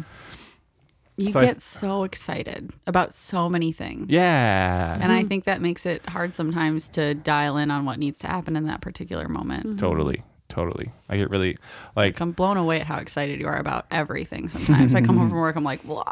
yeah, She's like chill, It's take, good. take a breath. You've done some cool things today. I get it. Can I can I just sit for a second? like the Um, puppy dog yeah. around. but yeah, I think I, I I think that like I I enjoy being a part of things a lot, which comes from not being a part of things when I was a kid. Like I love being involved and being included and being a focal part of things. But at the same time, like I also don't give myself time for myself, mm-hmm. and I don't give all the other things I want to be involved in time for themselves too. Well, and you like altered states, and that's something Jordan. that's something it's a- Jordan's just had to like understand about himself. Like if if if he can feel here, if he's here, but he could feel here, well, why wouldn't I want to? Or if I'm eating this, but I could eat more of this, why not? Like he's Oh, just kind extremes. of like, The yeah. extremes. I'm a creature of extremes. Yeah. You can ask, you can ask her all you mm-hmm. want about that. Yeah, we've talked a can't. lot about that. I that. can't drink soda without like going like a third of it in like down because I just like love how fizzy it is. I love how all the, Yeah. the flavor profile, the taste. Like I make like a pasta salad sandwich and I just dump vinaigrette on it. Just like I just love. And then eat the whole box of pasta He can in go like through three like an entire thing of Caesar dressing, Yeah. like with I- one. I, I love Like, I it's love the insane. extremes of everything and Yeah. Yeah. I, I even like tr- it's even trickled down into my substance intake. Like, Mm-hmm. I mean, three years ago at Burning Man, I probably did easily close to 200 hits of acid over the whole week. And yeah, I know that's the reaction I have. Too. Yeah. I'm like, what? Yeah. So the question is though, it's like so for me it always feels like chasing. And so Totally. they- I'm chasing I mean, the at dragon the whole point time. it is. Yeah, All the time. Yeah. It's Now- never enough. do you feel like you ever catch the dragon? I feel like I catch the dragon when I realize that I'm not that I'm chasing a dragon. That the point the point that I realize that I'm chasing a dragon is the one that I've caught the bigger, more mythical dragon of self awareness and happiness. And so that's learning, at least for me, my experience is how to take those lessons that you have learned from all those times you've chased the dragon mm-hmm. to knowing that like The dragon's not the really extra there. 14 hits of acid you took weren't going to help you catch that dragon. No, it's it's just not going to get you any closer. It's just gonna keep you at the level of. It's gonna keep your distance to the dragon, as you're never gonna get f- It closer might to the even dragon. honestly make the distance further away Yeah. because you get so lost in all the other different stuff going on. And so Yeah, that's been the toughest part for me is really learning how to take a step back, but also realizing that like you can catch that dragon In a either way. A sober or B mm-hmm. on one hit of acid. or maybe there's not even a dragon. Mm-hmm. maybe there is no dragon, and and, and you just need to find that little bit of happiness in mm-hmm. yourself in the 1st mm-hmm. place, and, And that, so that's the dragon. Those are easy things to say, but getting them to actually become reality and nailed down in your mind is a lot more difficult. Vision versus execution is strongly different in this situation. And so it's kind of just challenging yourself to find the little pieces Mm-hmm. along your way that have resonated with you. The lessons that you've learned on those previous super day long acid trips where Yeah. you've gone to another dimension. Like, what did you learn? And now my problem is okay, I learned something really cool and I saw some cool shit. So now when I do it again, I want to see some cool shit and learn some cool shit. Right. That's not going to happen every single time. So how can you take those lessons you learned, bring them back into the real world, Right. so that now you're like, I'm a normal individual. I can still remember seeing those really cool things and I can still remember all those cool lessons that I learned. But now that I'm here and it's now and I'm focused, I'm in the reality world, like Virginia was talking about, where she like wants to be here. I want to be mm-hmm. grounded. Or for yeah, yeah. that's where she said it's grounding for her. Whereas for like Woo and I, it's easy to be like lost in this video game virtual reality Up of in the like I'm doing these things. Right. But like Virginia said, those ones aren't helping you here and now. And unfortunately, we maybe fortunately, VR isn't a fully real thing. No. You don't have this fully immersive world, and so you do have to work on yourself here. Right. So if you can work on yourself here, like the best thing is having a plan, finding those little pieces and being like, all right, you know, you want to be, uh, what was it, a functioning professional? Yep. Like How about we shoot for a high pu- fun- functioning, High functioning high professional. functioning professional? Yeah. Because I think like fu- I think you are functioning Yeah. as a professional. Yeah, Yeah. totally. But higher functioning. Yeah, for- okay. For, professional. Mm-hmm. Top Not tier. so much on the robotic Christian Jackson level because Yeah, yeah. not no no man should be able to keep that many that much straight in their head. But bless his heart for being able to do it. But something a little higher than I'm at right now is what I strive Yeah. for. Yeah. You know, but I- this- but I think yeah, I think he's also young Mm-hmm. Yeah, he's two, three years younger than me. Yep. Two years younger than me. and he is he's putting in his effort and his time and he's he's Yeah. doing the right things and he's Yeah. on the right path. But like I think in two or three years now, Christian is gonna have a totally different perspective. Well, he doesn't strike me as going hard when he's doing these events either. Though. Oh no, he's No. very he's very we're ve- we lived together for yeah, a we've year. known Christian quite a while. I've known I moved here from from Montana with Christian. I remember knocking on his dorm room door when I saw his posters up around college offering his DJ services. Like, who are you and what are you doing in our turf, buddy? And he was really, really awesome dude. And we became friends and stuff. And then we moved out here together. But living with him is like we are totally yin and yang, very balanced when we work together. We work together very well. But I come home, smoke weed, get 30% of my work done. He comes home, doesn't smoke weed, and builds an entire show. Yeah, yeah, that's what I was gonna say. He seems like he's He is next very level. grounded Yeah. and focused, and yeah. And he that's always has obviously- But so like- what I was gonna say, getting into, is that like th- he may find in two or three years that that's not his calling. That that I mean, it's it's good to get them on a work done, Mm-hmm. and he's doing some amazing things. But at some point, like we talked about this self care, like that's fulfilling his need to be successful. Mm-hmm. But at, I'm not saying anything particular about Christian or what he should be or what he should do. But I'm just saying that like some people are so driven by things that they forget to care about themselves. Yeah. And you may spend so much time partying that you forget to care about yourself. Right. But it's like everyone has their extremes. Mm-hmm. And so it's learning to balance those extremes and be somewhere in between where you can get super excited about something that you did all day. Right. But then also being able to be like, all right, I got all my shit done. I've got a couple hours to chill. I'm going to smoke a bowl and watch a movie and Right. feel good. Right. And like, I, I like, I don't want it to get missed. Christian Jackson is the biggest inspiration in my life. Oh, he's Like- a G. like as, as a professional and as a friend, I've never been more inspired by somebody's work ethic and their determination to get shit done. That said, I don't know how the fuck he does it mm-hmm. outside of just focus and determination, and then that is just it's That's one of the other extremes, right? That's the, yeah, that's the other Yeah. extreme. I, I feel that if I put all of the effort into focus and determination that he does, I put a lot of it into playing video games and having fun. You know, I do a little bit more. I have a little bit more weighted towards, you know, gluttonous personal things than he does, and I think, and I definitely have identified. Like that's where that's kind of where our paths separated a little bit, and um, but I think about everything he does and I see what he does and it reminds me about where I could be and what I could go do. Just so long as it's, it's inspiring and not daunting. It's not daunting or directing. Cool. It used to be Good. when I when I lived with him. It used to be. I was like super. Un- un- was very insecure about working with him and living with him because he was just so great at all the things he did. And that was when he was starting to take pictures and. He was like asking me how to do things on the camera, and then he'd come back and he was like, "Dude, what are you? How did you get those photos?" it used to be daunting, and then I realized that it's only daunting because I, I'm comparing myself to him instead of mm-hmm. instead of placing myself next to him, yeah. you know, in my own head. I was always like, can I get to his pedestal instead of just like finding my own? Well, and be realistic about what your priorities Yeah, are. It's, totally. it's really easy to be down on yourself and be like, oh, I'm not accomplishing everything I need to accomplish in the day, or oh, this person's succeeding at a higher level than me. I'm just lazy, or I just haven't worked hard enough. But like, it's okay to have a different set of priorities and to say, at this point in my life, my priorities are balanced in this way, which means this is probably going to be what my output is, and having a realistic expectation to that. Mm-hmm. And I think it's really easy to get caught up in the anxiety of, I need to be here.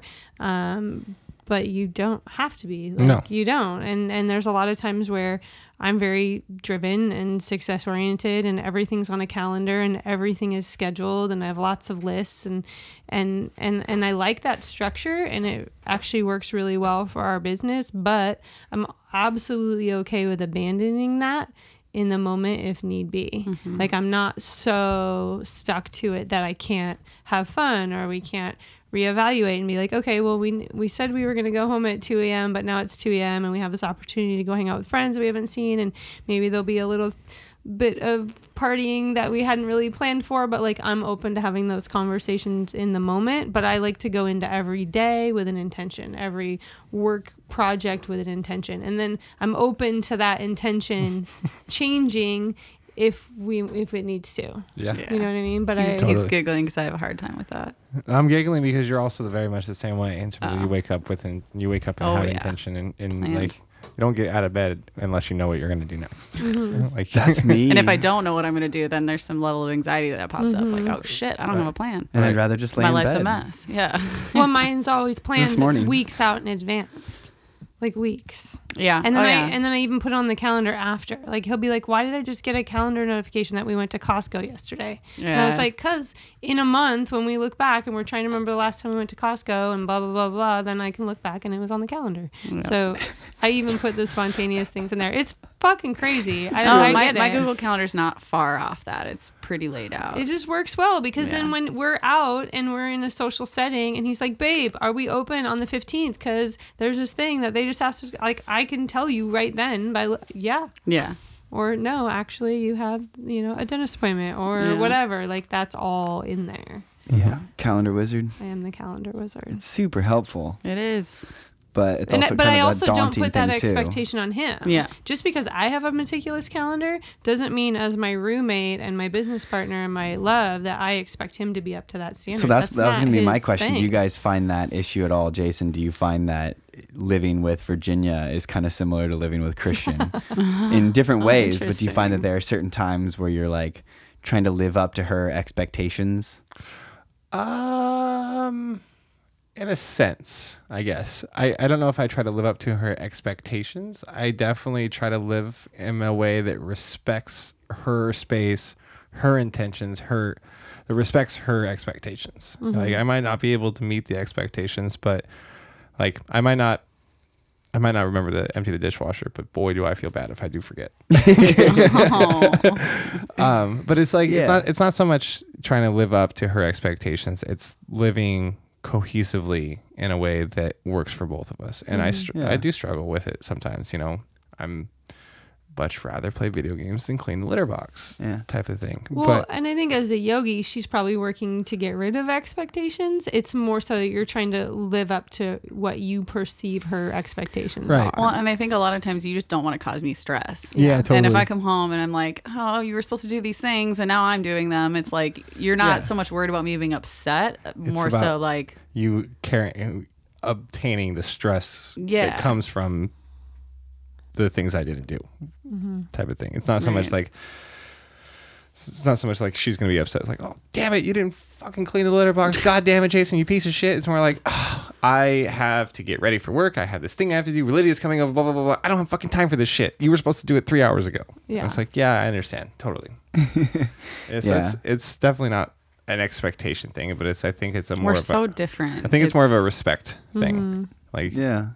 Yeah. I ask because it is somewhat expectation for me, like at least for me coming into the relationship and like her being my yoga teacher and me being her student, and then becoming like we were talking about self care, like doing yoga is Right. self care, and like this morning her forcing me to do that core workout, like yeah, I feel a million times better, but like part of me doing it is knowing that like it will make her happier if I do mm-hmm. it, and that because it will also make me happier as a person, which will make her happier in the end. And so it's like I'm always kind of trying to like pl- I'm, I'm I'm always focused on what the end result is of my actions. Sure. And if I have a hard time, like you said, with planning your day, if I don't know what I'm gonna do, I have a hard time getting out of bed. Yeah. But if I have a step and I have a plan of where I'm gonna go, then everything's great. And so it's like if if I know that getting up and doing yoga is gonna make me happier, which is gonna make her happier, and then she's gonna be happier because she did her work as well, then it like works together. Yeah. So for me, there is some sort of that like trying to live up to her expectations because I know her expectations are good. Mm-hmm. yeah, it's not like Well- self-serving expectations. They're betterment of the whole. and you have to know what works for you like he's he's a people pleaser he wants to do things for his mom or for you or for me. Like he would rather he's very he's not self-serving. He's very like wants to serve others. So what i figured out is me saying hey babe you know how you complain pretty much every day that your body hurts. You know your mm-hmm. shoulder hurts your wrist hurts your hip hurts like all these things. If you get up in the morning and we spend these 30 minutes doing these conditioning type exercises because you're gumby and and we create some strength and structure in your body you won't be in as much pain Right. see he can't hear that and then put it into practice because that would be self-serving that would be him doing something to to make his body feel better. Um, and that feels really difficult for him to do. But for whatever reason, getting up to do it because I want to do it and I want him to do it with me is way easier for him to make a priority. And that's something that's been an interesting thing for me to have to understand because I spent years going, you were fucking complaining all the time that you were in pain or that you you want to be stronger or that you want to do all these things but then you're not and i'm telling i'm literally your free resource like telling you mm-hmm. how to do all these things. And i'll mm-hmm. even do them with you so that you don't have to be bored and do them by yourself. But it was once we switched it and i did just said okay whatever like the purpose behind it doesn't matter anymore why we're doing it. Just do it because i want to do it with you. Yeah. and now mm-hmm. he's like okay. Yeah. So I guess expectations wasn't the best word to ask you about like whether or not you're living up to her expectations. And I think your response was fantastic. But in the same way, like in in what ways can you um, respect what she's doing and instead of trying to live up to her level is knowing that she is going to gain that stress if you don't do those things. So how can you just make sure that you take the time to do those things? Yeah, I, I think. I mean, we've had a little bit of a rebirth in our relationship this past couple months since like we went through Burning Man together, and um, I've been struggling this back end of the month uh, as a freelancer, and I had a bunch of things fall apart like right at the end, and I, I've I've been in a tough spot financially, and she's definitely been sugar mama for a little bit, and we went through Burning Man and. I was not so much called out on it, but so much it was brought to the attention that, you know, you're not putting in the work type of thing. And then after we got back from Burning Man, we moved into this new house, and there's been a lot of work that has come with moving into a new house. And I think I'm not sure what was the exact catalyst, but I do feel that my attention to those things has kind of raised and heightened a Does little it bit. feel like it gives you purpose? Like yeah, there's definitely. Stuff that and you have to do. Yeah, definitely. And on the back end of it, our relationship has been flourishing lately, and I definitely Yeah. think those two things are connected to each other. And They I, don't feel like chores that she's telling you to they're, go. they're more like things I just dishwasher. feel. I feel like good about just doing it. Like I walk by the kid, like, and part of the thing we have a dishwasher now. It's great. Yeah. Um, but at the other end of it, like w- I voiced some concerns. She voiced some concerns. We both were started this thing called radical honesty with each other and um, radical hearing. you know, not so like it's Listening? lis- actually listening. Like is what I'm calling it radical hearing because I mean there's been a lot of times I'm super super focused on other things and she'll come in and try to talk to me about something and I'll just get frustrated and like get the fuck out of here. I'm working right now. And there's other times that like um, I need something from her and she's focused on something else. I'm just like come on, come on, come on. She's like, shut up. I'm busy right now. Yeah. And so we've we've kind of I don't want to take all of the floor on this topic because I would love to hear your side of it as well. But I definitely think that the past couple months we've gone into this new place where we hear each other and we listen to each other and we talk to each other a lot more soundly than we did earlier this year. And so I think the answer to your question, it, that that answer has changed, and like the mm-hmm. actual action behind that has changed over the past couple months, yeah, definitely. which has been interesting. I think there's been a huge shift in the There's last been a couple even, like, big shifts. Three months. Yeah. Really. There's been some big shifts with us. Mm-hmm. Um, Yeah. There's been some, I feel like we've hit a really nice equilibrium in Yeah. the last three months.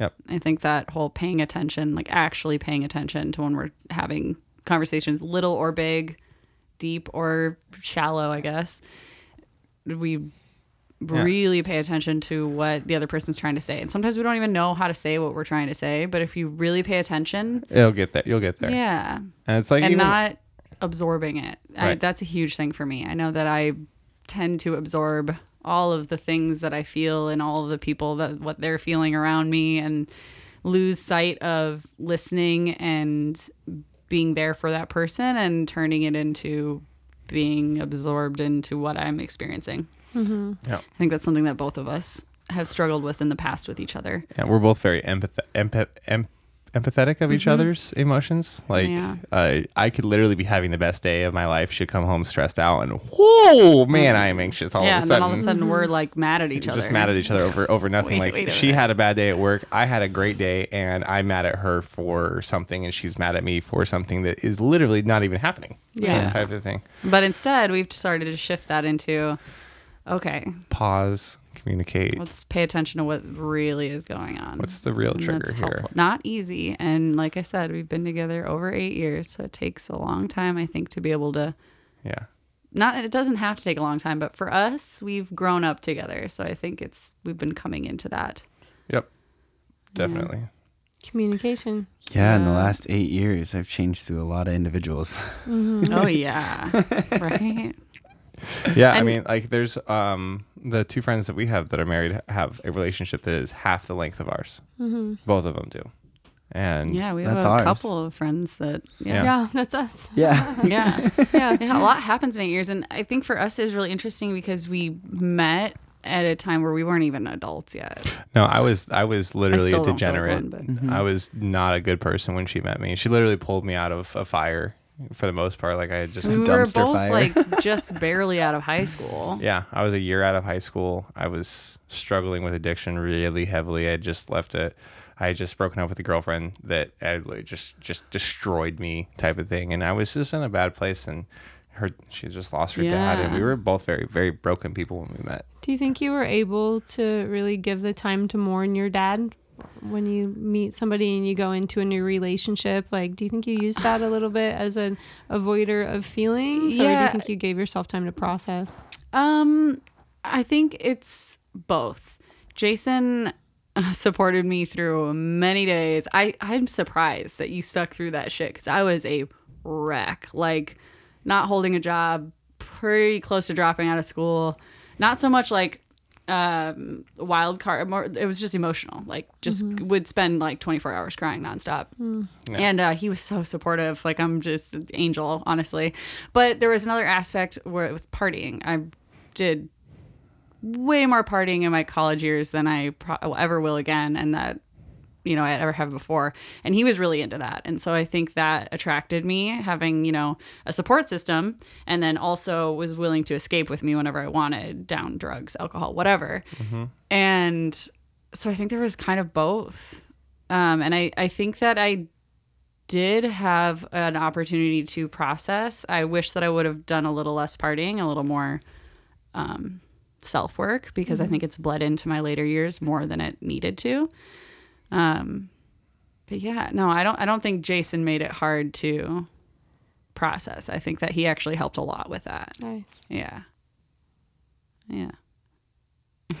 Good job. Yeah. And high five. well, I appreciate her too because I was not a good person. Like I like like I said, like I was You I were was a good I, person. I wasn't making great decisions with my life. I was living Yeah. with two heroin addicts. The other two were were coke dealers, and I was in the middle of all of that, partaking not so much on the heroin side, but definitely partaking on. We called it the Washburn House. we called it the Washburn House. It was this corner house, and we'd have parties that the cops didn't even try to come into because they were so big and so rambunctious. Like they just like post up on the corners around the block, and it was just a bad time for me. Like um, a couple years before, my parents had lost their house, and I went to go live with some friends, and then they had a break in at the house, and they all thought it was me and my degenerate friends that did it. So they kicked me out, and I went to go live with my f- with my other good friend from high school at her grandma's house, and then that separated our friendship. We just put a bunch of weight on it, and I was just like kind of like one shitty living situation after the other, one failed friendship after the other, and then I found this group of people that were all just fucking party animals, and then that's where it kind of like the buck stopped. And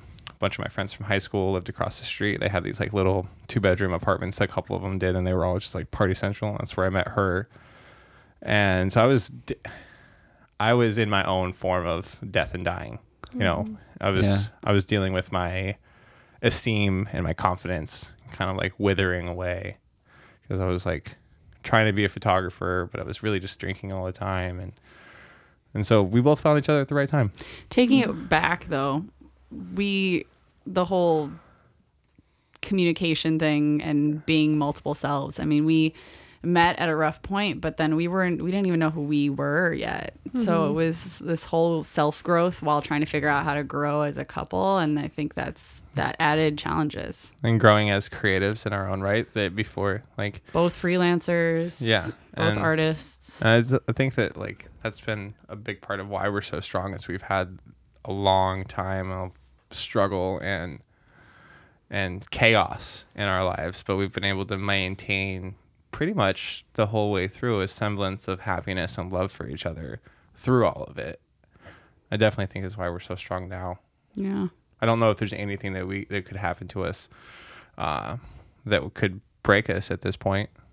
I mean, I could definitely sleep with somebody else, and that would shoo her way far away. But that comes back. But that comes back to the honesty and the communication aspect of it, and that's the strongest part that we have is Yeah. the honesty and communication. Uh, we Yeah. talk to each other about everything, like even the darkest things that happen in my life that I don't want to tell anybody. I still will tell her. You know. Yeah. Um, and I I see in this industry and in life so many relationships based on false pretenses or enamoration or gluttony and there's no like it's a big part of why nothing ever works out you know and the like i've I, i've seen the same group of people go through six different partners in a in a two year span you know Mm-hmm. and I see all that. I'm just like, that's just so gross. Like, why It's would so you put weird. so much of your effort into somebody that you don't even care that much about? Well, and it's weird when they all start intermixing. too. Yeah, that even gets like- super strange. It's just like it's a little incestuous when you two used to sleep with each other, and yeah. he's her best friend, and now they're sleeping together, and basically all eight of you have fucked. yeah. Yep. Sweet.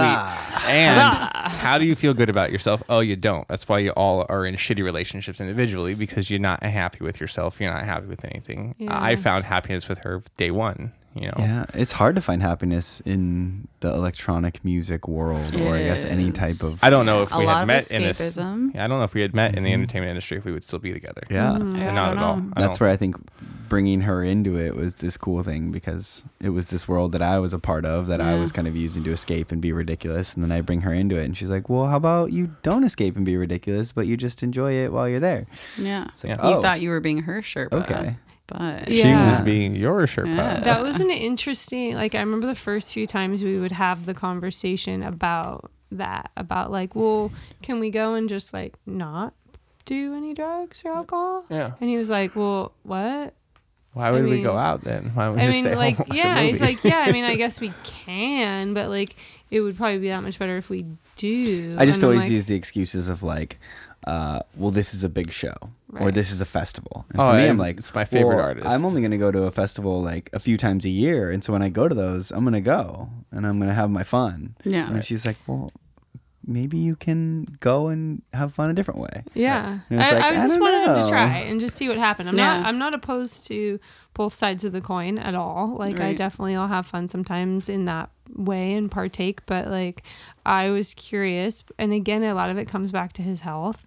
I was curious if his sleeping would get better and his health would get better if he didn't partake as much, but we could still go out and be social and go to those things. So I remember, honestly, it was, I feel like Burning Man was like a big eye opener for me because one of the nights it, it was like 9 a.m. and we were, he was like, Are you sure? Are you ready to, like, you're down to go to this other camp? Like, it's 9 a.m. We've been going all night. And I'm like, Yeah, let's do it.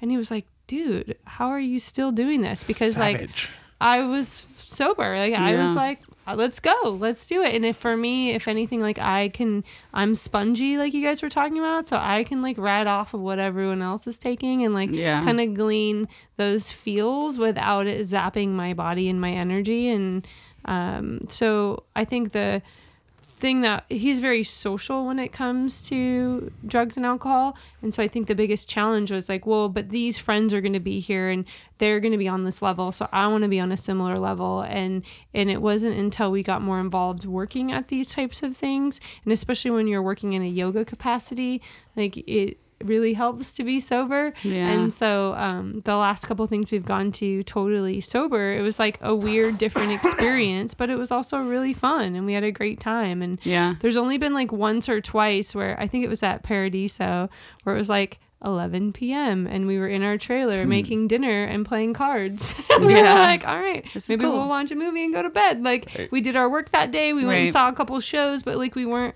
like totally dying to go see what was ever out that night. Having and- an excuse is always super helpful. Mm-hmm. Yeah. Whether and we've all experienced it in different ways of working in the industry of Right. like, all right, I'm good. Like I don't need to go do this. No, yeah. I gotta go feed my cats. Totally. Yeah. It's my go. It's my go-to. What? What? what it's seven, six in the morning. I know they get fed at seven. I gotta go. Yeah, I I gotta, gotta go go. now. Gotta go I gotta feed go. 'em. I gotta go now. I gotta go right now. Bye, guys. but I think it's been cool and like and then Dirtybird Campout this most recent one was a really great experience because again we like went sober we had a lot of friends there we hung out with friends there were some amazing shows that we went and saw but like ultimately he was able to do what he loves which is participate because he was sober because he was sober he could do the what were all the games you played? Like mm. dodgeball and you know like mm-hmm. play like the activities which he's like that kid in him that's competitive and loves to be part of a team. Like he was able to do all those things versus our friends who were off you know doing ketamine and stuck in a tent. Like they they Right. didn't they didn't get to go they didn't get to go do the fun things. And so we kind of were like oh I, i'm actually glad i'm not doing that stuff because i get to be here doing this and we got to make some really cool connections and and we had a great time Though I would like to see a whole group of kids on ketamine play dodgeball. it's like slow motion Oh, actually, I did see that there was a dodgeball field at Burning Man this year, and I walked up and I asked them, "It's like, what's going on? Like, we're playing dodgeball. This is Team Molly. This is Team Ketamine. Oh they're all really gosh. high, and they're gonna about to throw balls at each other. who won I do. I walked away. I was like, I'm not I'm out of this. here. Come out. I'm not getting hit with a ball in the Yeah. face.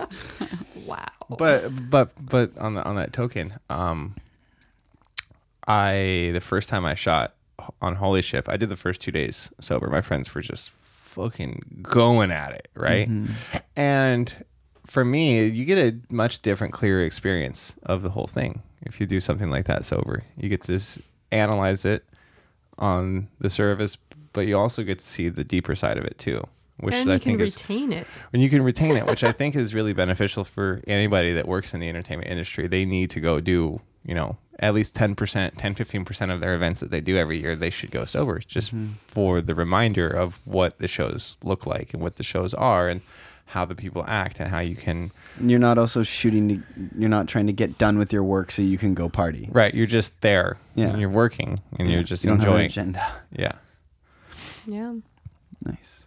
what do you guys have coming up anything exciting Um, we're going to Montana for almost two weeks with your Yeah. family, which is going to be really great. that.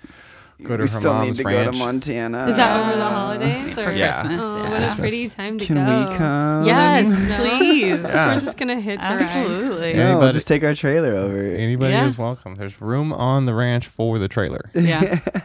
Interesting. I know. I really want to go to Montana. we have no I want to ride a horse. plans I want you to teach me how to ride yeah, a horse. we'll be in Missoula the 21st. 22nd and 23rd. Yep, and then we'll be out in Darby till that Friday. So Mm-hmm. you guys decide you want to drive over there, let us know. Fun. I went to Montana once when I was younger. I would love to go back. And, Never and there's been. snow, right? Oh, Oh. I, I don't think yet. Not well, right in the now. mountains, yeah, of course. Okay. But um, in Missoula and in Darby, where my mom lives, not yet. But there will be. By the time we get there, they'll be about a foot and a half. yeah. Yay. That sounds fun. Yeah. Sweet. And speaking about Montana, I hated that place growing up. I bet. I hated it growing Well, up Well, I can imagine. But I will tell you that there's no place I'd rather go if it's not in Seattle is to Montana. yeah.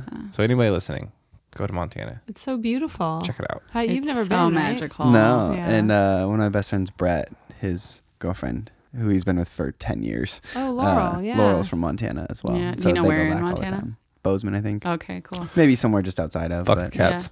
Sorry. Huge rival. Sorry, Lola. I It's, the you're thing I love about Montana is everyone's so freaking friendly. Like when we, so my parents bought a house in Darby when I was in middle school, and then they renovated it, and then my dad and my mom moved out there right as I was going into college, and then my dad passed about less than a year later, and so my mom still lives there, which is great. I love visiting her, and we would go out there every year and when the first few years we'd go out there and stay there we were like kind of freaked out because you're driving and everyone waving to you left and right waving needs to talk to you in the store like so uh, weirdly friendly now it's like i wish everywhere was like that but at that time New i was kind of shocked Go by to it. New Zealand. They're totally yeah like that. yeah it's just so awesome it's unlike Super friendly. You could be in a grocery store looking at cereal, and some woman will come up to you and give you a recipe for how to make desserts with that cereal out of nowhere. and you've made a best friend And in Seattle, people wear sun or wear uh, wear headphones with no music playing just so they can avoid talking to people. yeah, so different I definitely did that at PCC I- last night. It wasn't because I was avoiding, I've- but I was listening to a podcast and I wanted to keep listening to it while I was in the yeah store. and that's totally fine it's just such a different It's just different. But I've Yeah. definitely Perspective, I've definitely caught myself getting that Seattle disconnect that Yeah. people have. Like I've like I remember the first two weeks I was living in Seattle, I was like walking around City Target, you know, getting stuff for my life and I would just have my headphones in, no music playing, but they would just be in, and nobody would just be looking. They would just look at me. I was like, "This is so weird and disconnecting." And it just kind of fell into like a habit, and then I realized I was doing it, and I stopped wearing my headphones inside, and I started interacting with people at stores. yeah, imagine being born and raised in Seattle, where it's just Yeah. normal. It's just what we people just don't always like talking to each other. right? Yeah. So pretty much. besides Montana, do you guys have any like work stuff coming up? Any cool Uh, events that you're excited about? I'm pretty excited about the grad program application I Yeah. just submitted Yeah. for uh, uh, mental health counseling um, at Antioch University, and that's a drama therapy specialization. So I get to take all that weirdo circus theater stuff I've been doing and put it into more of a professional practice that helps people. So Yeah. hopefully, And We'll uh. I'm uh, w- willfully eye, uh, eyeing uh, a new job. I'm trying to get a job out of the nightlife industry for a bit. Not get out of working nightlife, but get out of it being my full time gig as a freelancer. Connect more with like a more standard work life balance, allowing me to like choose the times I want to go out, and choose the shows I want to be a part of. Um, like for instance, this No Signal series, like I have been, I gravitate so much stronger to that event and that event series than, for instance, like going out and shooting club work or right? Paradiso. Yeah, anything like that. Like, I mean, I shot Q on Saturday after No Signal, and it was just, it was a, I, I won't say I didn't have a good time shooting because I always have a good time shooting. but I- it was more work. it was more work and i realized that like there for me and my personal wants and what right now is that i definitely want more person to person connection coming out of when i go out not so much hey you take a picture of me type of thing um and so i'm really excited about getting out of working nightlife full time and getting into uh, just a normal job that I can just like go to work, clock in, clock out, come home, have time with my girl.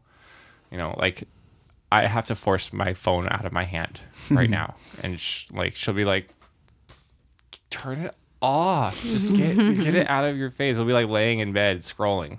It's like, Um, look over here. And so I'm definitely excited to. I just like take my cold feet and start to wedge them in his legs to get his I'll attention. do that anyway, Like, phone or hey, not. Hey, Yeah, she hey does remember too. this really cold person next to you that really wants to snuggle? Yeah, you should come over here. Mm-hmm. But yeah, like nothing like work wise coming up that's really exciting. We Yeah, have we're the both kind of slowing down on the work side of yeah the artistic freelance for the time being. I think focusing on yourselves and your relationship. Yeah, Yeah. a little more balance. Yep. What would you say that you're trying to manifest, like solo and then as a duo in 2019? Because I will say, like, just to warn you, everybody we've had on here will see them or they'll message us like a couple weeks later and be like, what the fuck? Like, Yeah. what I talked about on there has literally just happened. Like, when we saw Darius the other night, he was like, you guys have no idea.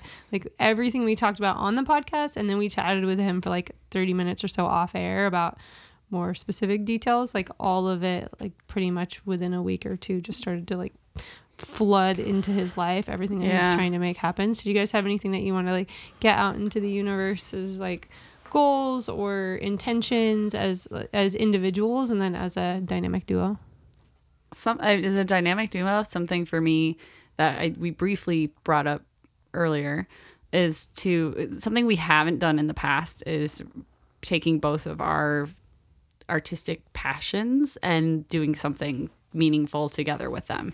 We've a lot of our path, our path has collided a million times, but to like intentionally create something together is not something we've really done and I really want to do that in this next year and beyond, but yeah, and like jumping off that, like one of the things I'm excited about getting out of working full time as a photographer is that I can connect more to the fun of being a photographer.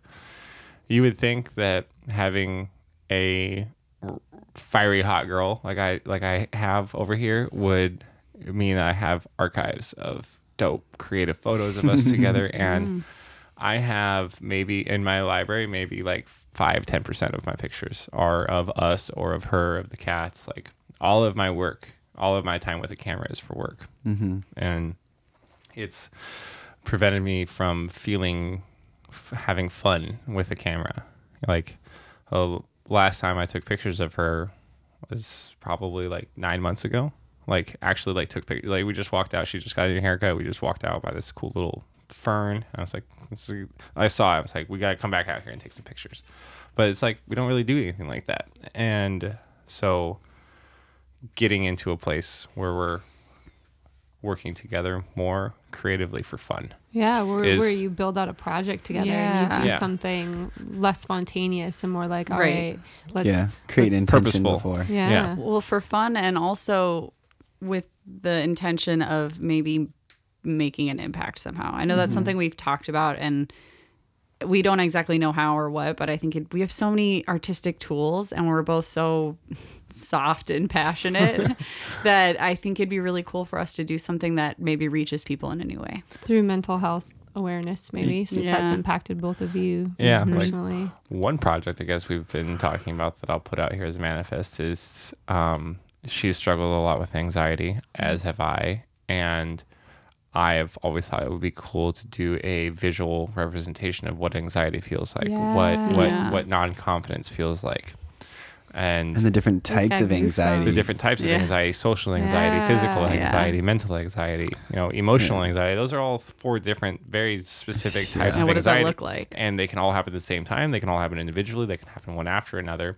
but they're all different in their own way and i've always wanted to through a photo show what anxiety feels like yeah or like a series because like you Yeah. said they're all kind of different Yeah. So, Right. without touching too deep on it, because we don't need to, but kind of similar to the Faces of Fortitude thing. exactly Because you went and did that Faces of Fortitude thing, and then I think that that is your medium. Yeah. And so being able to use yeah a similar aspect to create something that has some sort of similar change, but in a totally or unique. bring and- like costume design and makeup Right, into yeah. it and Yeah. just like Yeah. really be able to show it i would love so you could to create some that. like real Yeah. depth. yeah. Mhm. Really cool. Yeah. Yeah, that Faces of Fortitude thing was probably one of the most emotionally difficult things I've ever done. I was I asked for my position in it. I asked Mary Angela. I was like, I would love to be a part of it. Told her my story. She's like, 100%. I almost didn't go. Like I mm-hmm. called her. I was like, I got some things that came up. Blah blah blah blah blah. She's like, really? This is the only time we're gonna be able to do it for the next couple months. And she looked. Virginia looked to me. She's like, fuck that. Go. You need to go do this. You're at this. Come wait. You need to go do this. I was like, will you come with me? And she, of course she came with me.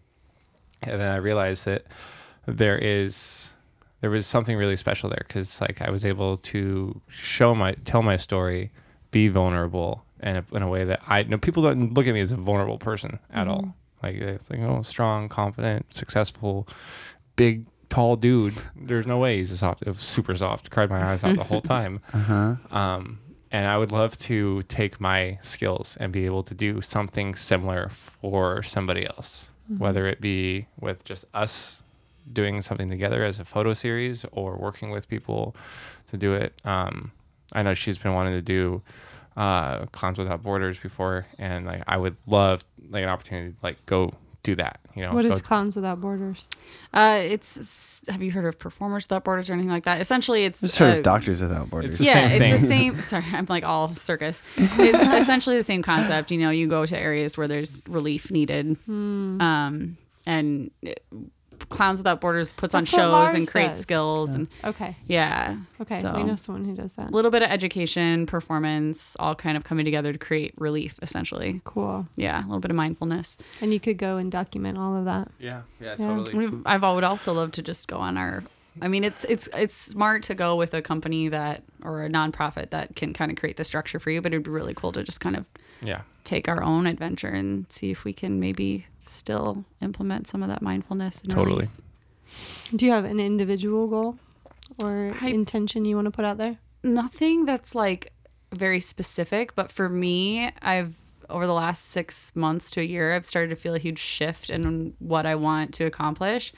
And the only thing I can really nail down is that I want to have my experience in performing, my passion for mental health and yoga and health and wellness to come together to do something that's that impacts the people around me. Mm-hmm. I feel like I've kind of been pussyfooting around actually making an impact, and I know I have on an individual level with performing and teaching yoga and just being a part of that community, but I want to do something different that combines all those things that I don't know, really wakes people up or gives them the space to self-discover or something. That's really vague, I know.